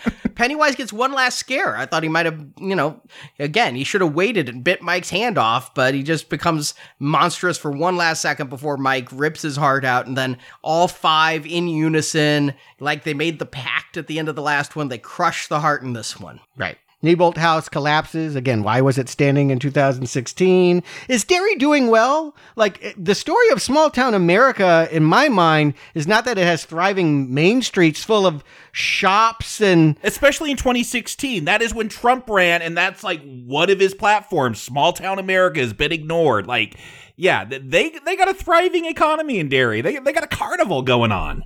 Yeah, I, I, felt like there was a real mixed idea about whether the town was doing well or, or projecting doing well, or, or whether it was like Neibolt House, barely standing and needed a push to totally collapse. It doesn't even necessarily feel like a small town when you have a butcher and all of these things going around. They got a parade going on. Yeah. And, you know, I think about the small town outside of St. Louis that is a very affluent small town. And its business comes only at Christmas. They become like a Christmas village for that period of time. And then the rest of the year, they don't have a whole lot of income, but they make enough in December to last them all year. And they don't have, you know, most of them don't work in the city, they work there. So there are small towns that find their niche and thrive. Maybe they open the carnival and that's why they're still there. Maybe this carnival is going to be part of the Stephen King averse and we're going to have the dead zone where Johnny spins the wheel of fortune while the while Bill runs into the funhouse. No doubt this whole thing felt like King threw every idea he had ever had into a blender. This is a way of summing up everything that we've ever seen in a Stephen King book and then having them be free and and say I'm moving on. I'm jumping over the cliff. I'm going to baptize myself and move on as an adult. Uh, What is the last thing Pennywise says to them? You look like adults. You finally let go of all that childhood trauma and that childhood childishness to do horror and you're going to go on and do great different things. So with Pennywise defeated, they all first of all Richie is distraught over Eddie and so now we know who the other initial was obviously. And surprisingly nobody else is upset over Eddie. It's only Richie who's uh, upset that they lost one of their own. They didn't even try to take that body out with them. I come on, you don't leave your your fallen brothers behind.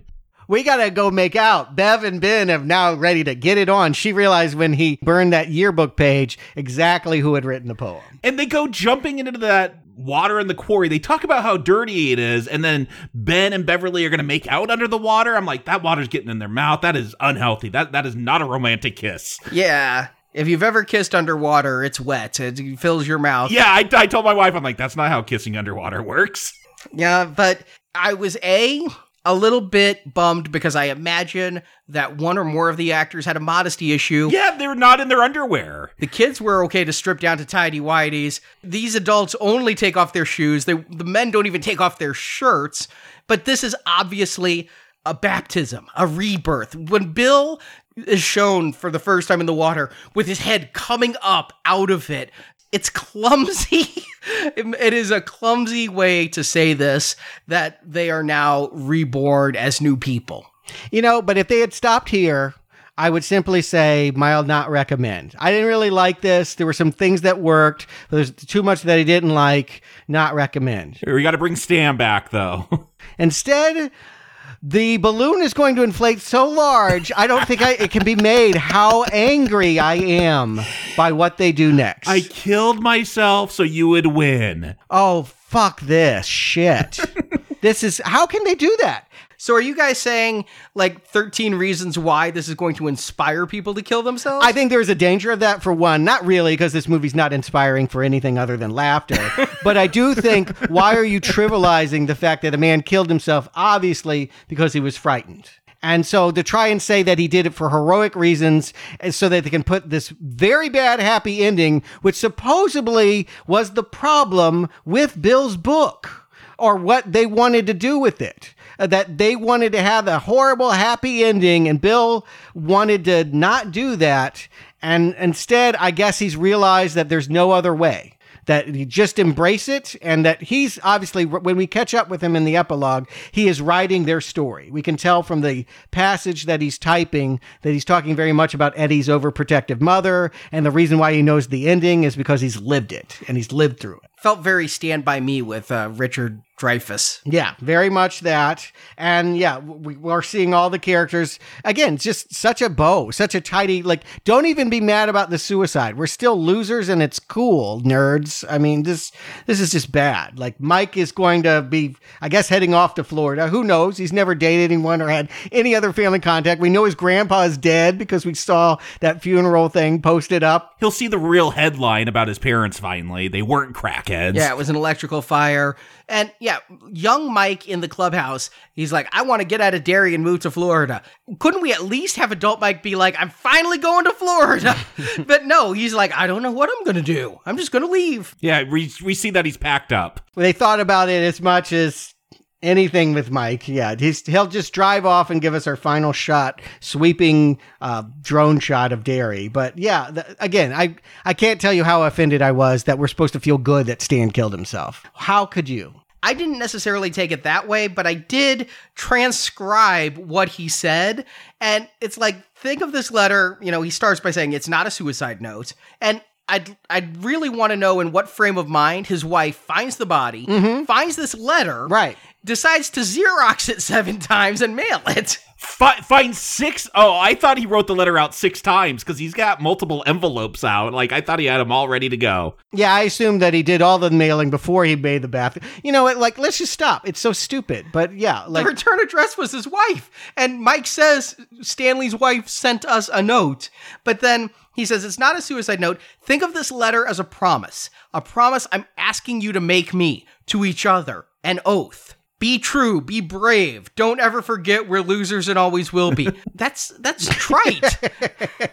to say the least. Is this how any single individual that had enjoyed chapter one wanted this story to end? Let's find out. Jacob, Stewart, do you recommend it chapter 2? Jacob. You remember with uh, the 90s TV movie, I'm like, well, e- even if I like that one, it's not really recommendable because unless this one really shits the bed, uh, you know, there's going to be a better version. And oh boy, does this one come close, chapter two. Like, I, they just can't do the adults. I, I don't know what it is. But uh, when I sit down and watch this one, I don't know, it, it's not scary. And, and my frustration with chapter one was that that tried to be a horror movie and it, it just didn't work for me. It, it, wasn't scary, but I could see there's horrific images and, and they're playing to those tropes of the horror film. This one, I, I, had flashbacks to The Last Jedi where I was just like, wait, what are we doing here? We're doing comedy all of a sudden? And I love Bill Hader. I love what he does in this film, but there, it's, yeah, Angel of the Morning, like that is a weird moment, and there is weird tonal issues with this film. The, the, with chapter one, I just didn't find it as scary as many did. This one, I don't think anyone's supposed to find it scary, and I think you're onto something with your friend Arnie. That yeah, if someone just wants a comedy horror, something that's that's more funny than scary, I think this one works pretty well. I because I don't have the attachments to the book. Like when I sit down and watch this, okay, it, has got some laughs. It, has got some moments that mm, might be scary to people. Like it, it's it's got some neat visuals. I I think. Uh, if you're the age of the kids from the first film watching this you're gonna like it if, if you're 12 13 yeah this is a entertaining movie i don't know it's again because i don't have a whole lot of attachment to the book. I, I kind of just take this movie as it is. Again, some some decent scares, some decent visuals of, of frightening things. I, I, like Pennywise as the spider at the end, uh, and yeah, I I laughed during it. Like it's entertaining as a comedy. So it's frustrating though. I, I feel your frustration, Stuart. I just I I, I can't get that angry over it because I didn't love the the book that much. I didn't love the original '90s TV series at all. So yeah, it's a weak recommend. It, it's going to be entertaining enough, I think. Stuart. Yeah, let's play truth or dare, shall we? Here's a truth, one I don't like to admit, but my high school English teacher was right. Stephen King is not a great writer. He is not disciplined enough to look at what works about the ideas he has and shape them in a good story. And his book, It, is most definitely a sloppy bitch. that is exactly how Richie characterizes him, and he is right. And so the dare is for a filmmaker to do the heavy lifting and throw out what doesn't work. It is for their responsibility to say, yeah, well, this made sense for a drunk writer who was processing his childhood trauma 27 years after the fact, but we don't need to be beholden to all of these details. We need to find the spine that will tell a truth for today's audience. And I thought Muschietti was telling us at the start of this movie he was that dude but Muschietti lied and it died. Muschietti lied and it died. Muschietti died and it lied. Oh, I'm sorry. Muschietti lied and it died. And cutting the turtle is not enough. Yeah, he did throw out some stuff. He did reshape some things, uh, in many cases, to make it worse and more sentimental, I would add. That he wants to have his Shawshank in here is too bad, but yeah, what he did was essentially allow his comic actors and comic ideas hijack the material because he didn't believe in the horror of it anymore. He knew what he had been left with with chapter 2 wasn't scary, and so yeah, they just decided to have a party, almost a self-parody of what they had done well with the first film. The best thing about chapter 1 was that it understood childhood. It understood the 80s, the language, the look, how kids bond, how they fight, what made them scared Chapter 2 doesn't understand anything about middle age. It doesn't understand anything about small town America. It doesn't understand anything about processing trauma. The kindest thing I can say is if you were dumb enough to say, okay, we're going to just film it the way that it was written by Stephen King in 1986, then I guess this is as best as it was going to be. But that is not good enough. Last week was good enough. This is not. Despite a few well-crafted jump scares, I think that this it is a really big red balloon. Well, before I get to my recommend, I do always try to bring in Stephen King's point of view, and I think truth will be born with time, but he appears to absolutely love it. He hosted a screening in Bangor, Maine. I mean, he acted in this himself, and he has said nothing but positive about it. As for what I think, I love that first movie. Somebody said on Facebook that they thought I was just playing devil's advocate, that nobody could love Bill Skarsgård performance that much. Bullshit. I love that performance that much. I never play a role on Now Playing. I play myself and say what I think. And I love that. And I'm not kidding. I was so hyped for this movie. Part of me was like, part two is going to be as good as part one, and I want a new tattoo. I, I was like, I knew you're thinking about ink. I was thinking about some ink. I just, I want a tattoo, and I thought a Pennywise would be really awesome. Oh boy. So I'm like, but I'm, I'm smart. I'll wait to see part two. Thank God.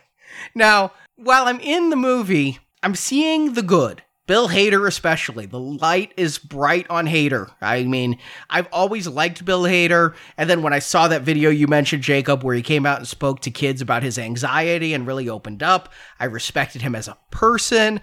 And I really, this has made me a big fan of his. And my Chastain disdain did not bother me here. That's a good rhyme. I'm gonna keep. I'm trademarking that shit. Yeah, I mean, you probably use it again. Let me put it that way. She's got more rotten eggs in her filmography.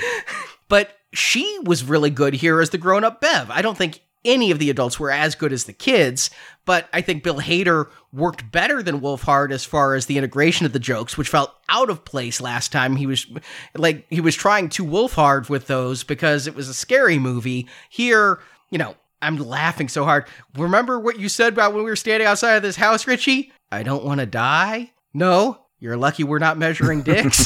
I mean, yeah, Hader wins the movie, but I'm realizing, my God, there is so much stalling here. And then when you find out the end reveal that it's all a lie, I'm pissed. I'm pissed because there's so much more you could have done. And I'm questioning. I know the first It movie, if you go back to its original creation, was in production of some sort for eight years and scripts got handed down. There were multiple writers credited for it. Here with chapter two, you have two years. Only Dauberman is writing it. Yeah, it, Cary Joji Fukunaga is nowhere to be seen. I don't know if he had any contribution to the last movie, but he was going to be that first director. And so we have the writer of Annabelle and Annabelle Creation, The Nun, and executive producer of Curse of La Llorona, and writer of Annabelle Comes Home. All green arrows, right? Mm, that's not how I remember it.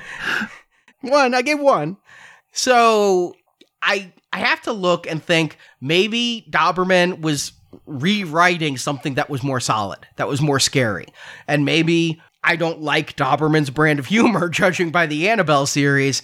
And here, this isn't even like Annabelle. I mean, it's its own unique farce. But its biggest sin is it wanders aimlessly for so long that I thought about seeing this movie twice. I'm like, it's a three hour movie. I saw Endgame twice, dense movie, got to see it twice. When I walked out of there, I was like, you know, I don't regret seeing it. There's good in this movie. This movie would be so much of a stronger recommend if it was like 110 minutes. Really. I mean, that's all that's great in this film is if you take out all of the artifact stuff and like you said, Stuart, you go from the kid to the fun house to the final climax, and you have supporting characters. Make it like Star Trek. Kirk, Spock, and McCoy, you guys have arcs. Uhura, Sulu, sorry guys, you're just gonna do a fan dance in this one. But there is enough here for me to give this a mild recommend.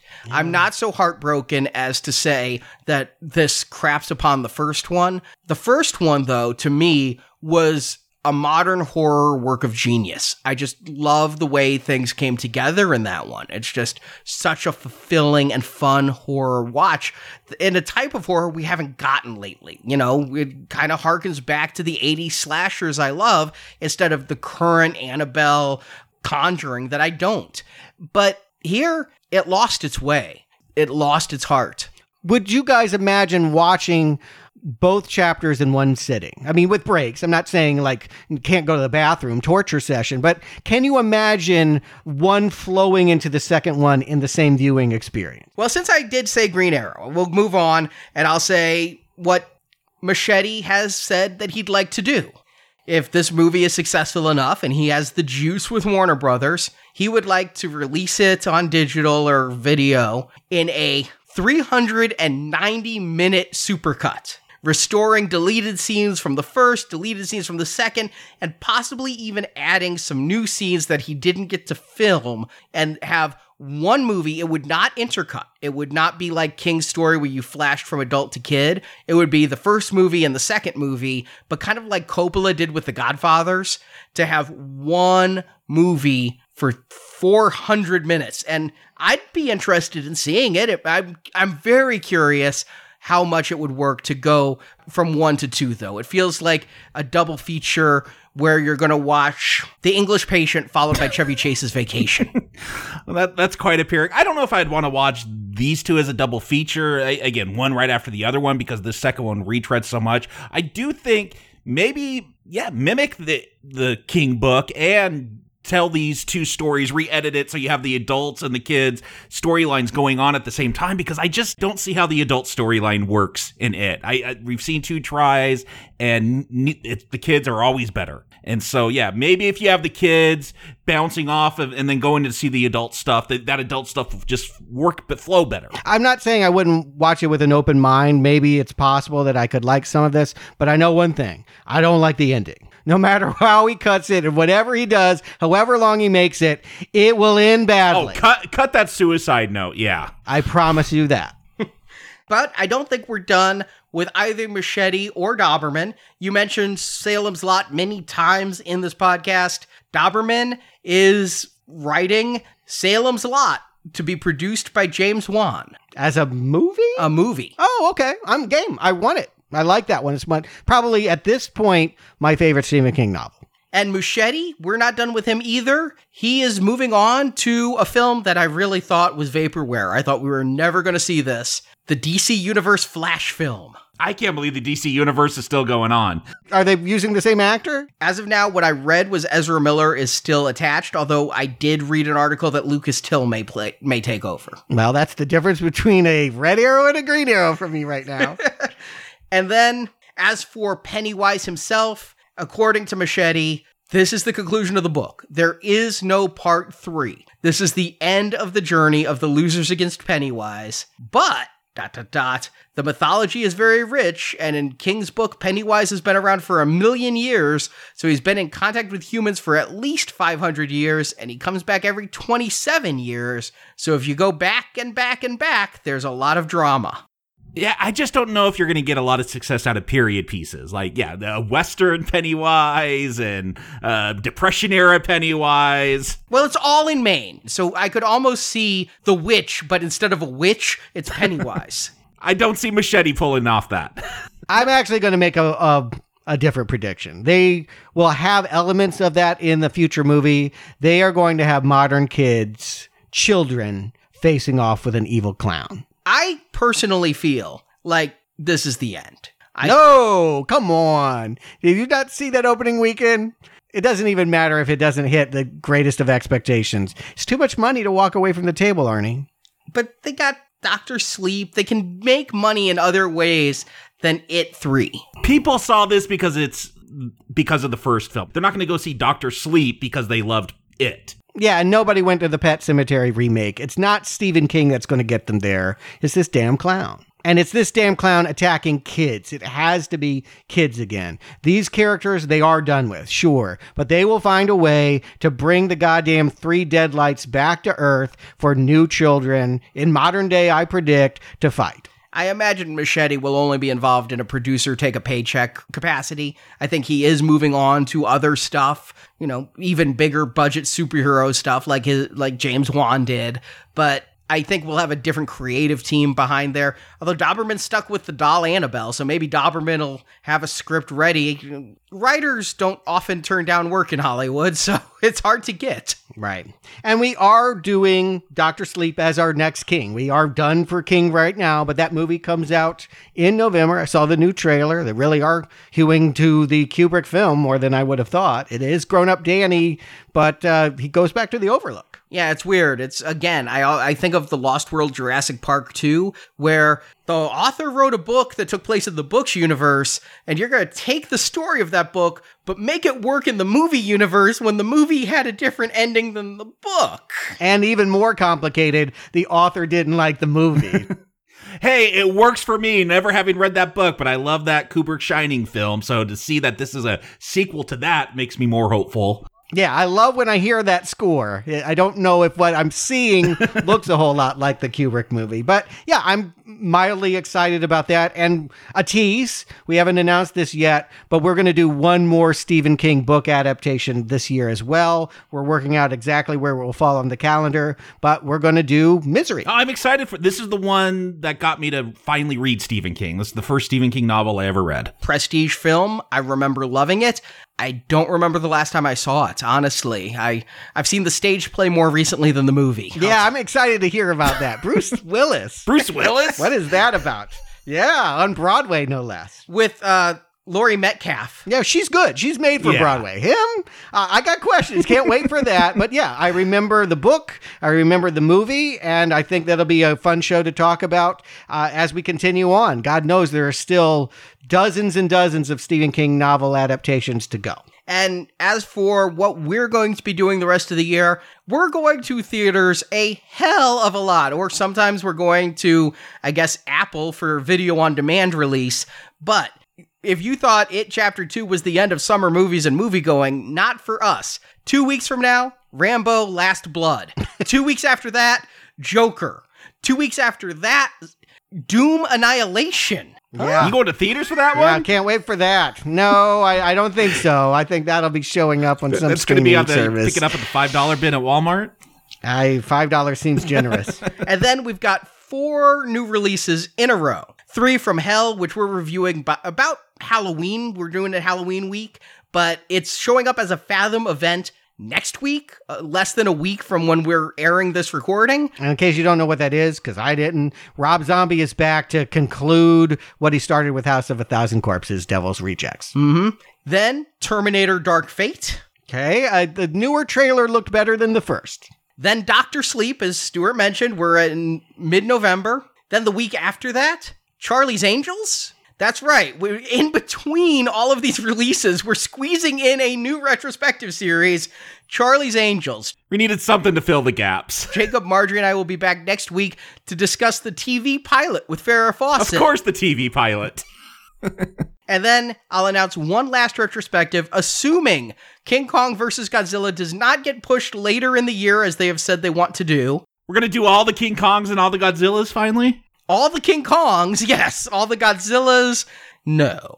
Yeah, we we uh, will be building up to the new Godzilla versus King Kong. We have covered that Godzilla 2014 movie. We will be picking up with this year's Godzilla King of the Monsters, but mostly we'll be focused on the big ape, starting with 1933's King Kong. It'll be the oldest movie now playing has ever covered by a mile. Yeah, we've done 1951's Mole Men as I believe our current oldest, so we're going almost 20 years earlier. This one's got a little bit more prestige than that one. yeah.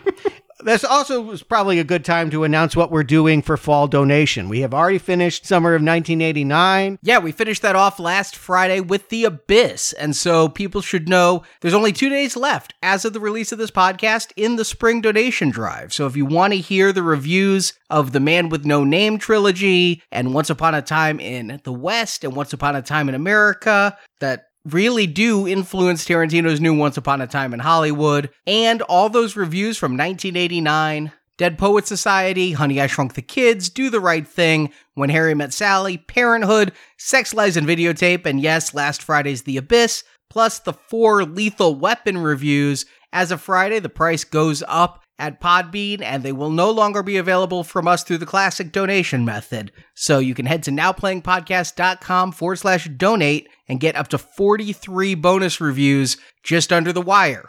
Before we move on to the next donation drive, which is going to run fall and winter coming up, where we're going to be doing 20 more bonus podcasts between September and February. Let's start with Silver.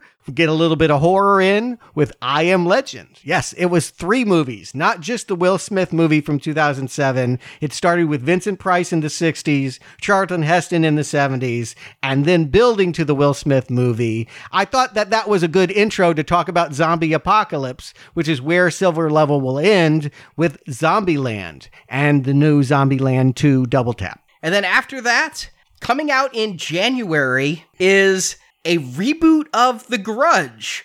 So we will be building up to that at gold level with a review of all the Grudge films. Now, in case you're not aware, there's 12 of them. Yeah, we're going to double up some of those because the Japanese one, some of them are real short, only an hour long, but you will get two movies maybe some weeks and one movie when we do the American ones. So, yes, from the beginning of November into the beginning of January, that's two months of The Grudge. And if you guys like this, we are considering its crossover buddy, The Ring, for spring. But really, we want your feedback on on Grudge to determine if we put on that ring. And then for Platinum, we're going to keep it West versus East with Rush Hour, three films that I know nothing about. I'll be honest, never seen them. Hey, Buddy Cops. We got Bad Boys coming back. Why not do some more Buddy Cops? But that will be on our main feed. Just to be clear, Bad Boys was uh, the two movies we've already done on the main feed. We'll be wrapping that up in January, and we figured Rush Hour would be a good pairing. Maybe a, a compare and contrast of what not to do and what to do. And excited to do a, a more traditional Jackie Chan film. Like, we, yes, we did Karate Kid, but that was him trying to be more dramatic. I do feel Rush Hour is more of what Jackie Chan is known for. So excited to talk about him in that aspect. And what does next year bring? Time will tell. There's a lot of stuff that in flux, but we have a great schedule. So hopefully you can donate and join us for the fall donation series. If you're a patron, this Friday, Miami Vice. Yeah, a lot of TV. Uh, you guys are going back with Charlie's Angels, uh, the 80s uh, drug bust show as well. Miami Vice had a movie in 2006. A pick by one of our listeners. A patron said, You guys need to review it. It's underrated. So that's what we're going to do. So that's this Friday. Thank you for listening. Thank you for joining us for it. We'll be back next week. And until then, it is over. swear if it isn't dead, if it ever comes back, we'll come back too.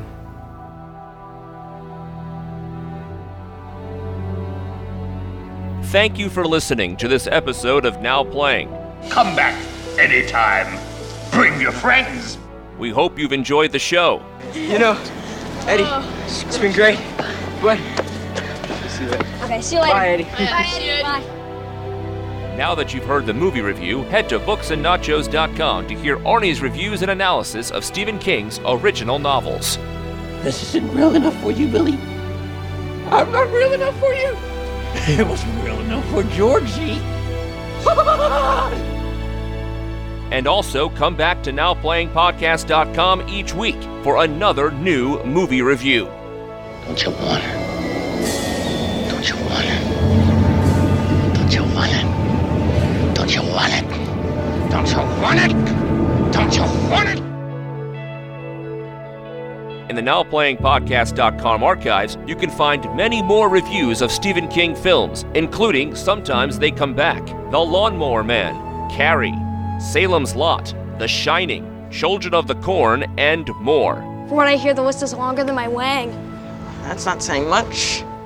In our archives are also reviews of film series such as The Avengers, Star Trek, A Nightmare on Elm Street, Friday the 13th, Scream, Transformers, and Robocop. Find hundreds of movie review podcasts at nowplayingpodcast.com. I never felt like a loser when I was with all you. Support from listeners like you help keep Now Playing operating. We were all together. That's why we're still alive. Well, I plan to keep it that way. You can find a link to donate using PayPal at the bottom of our website, nowplayingpodcast.com. I forgot. How could I forget? You can also join the Now Playing patron campaign through our Podbean site. Patrons of $10 or more get a new exclusive movie review every month, plus even more perks, including one where you can pick a movie for our hosts to review.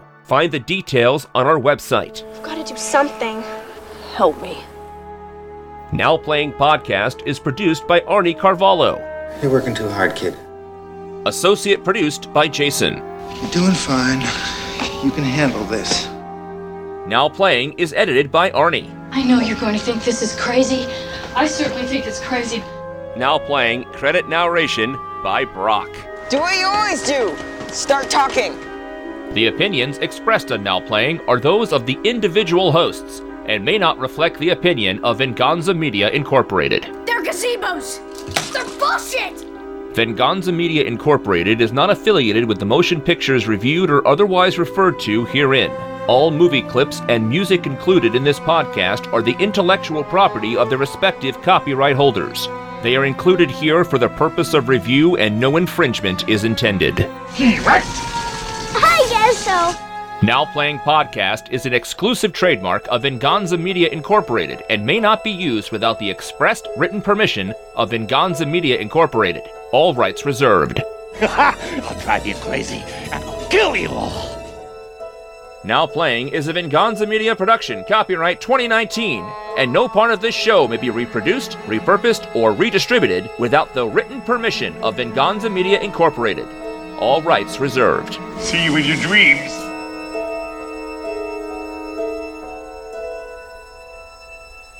Beep beep, Richie.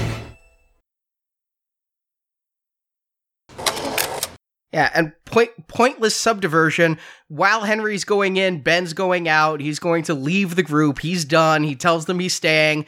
Runs Ricky. out the oh, and pointless subplot. Pennywise is on my wall. Oh yeah, oh, I'm like, you got a clown? yeah, he probably does have. Does it have a baby's on face on the- I mean, on the there's bug? A lot of lot of figures. Telling telling you crushed it with some Star Wars mem- memorabilia. that says a lot. Did you like the bug, bug or, or the memorabilia? Is your feeling the same? Actually, is something I've made that I handed out. I was going to say, which movie was the figure from? That's that's going to be very revealing. Which movie was which? Hmm. Yeah, movie character was he willing to damage to kill the bug? No, it was it was Oh, one of our con badges. Um, I You were think going to explain Richie. I did, yeah.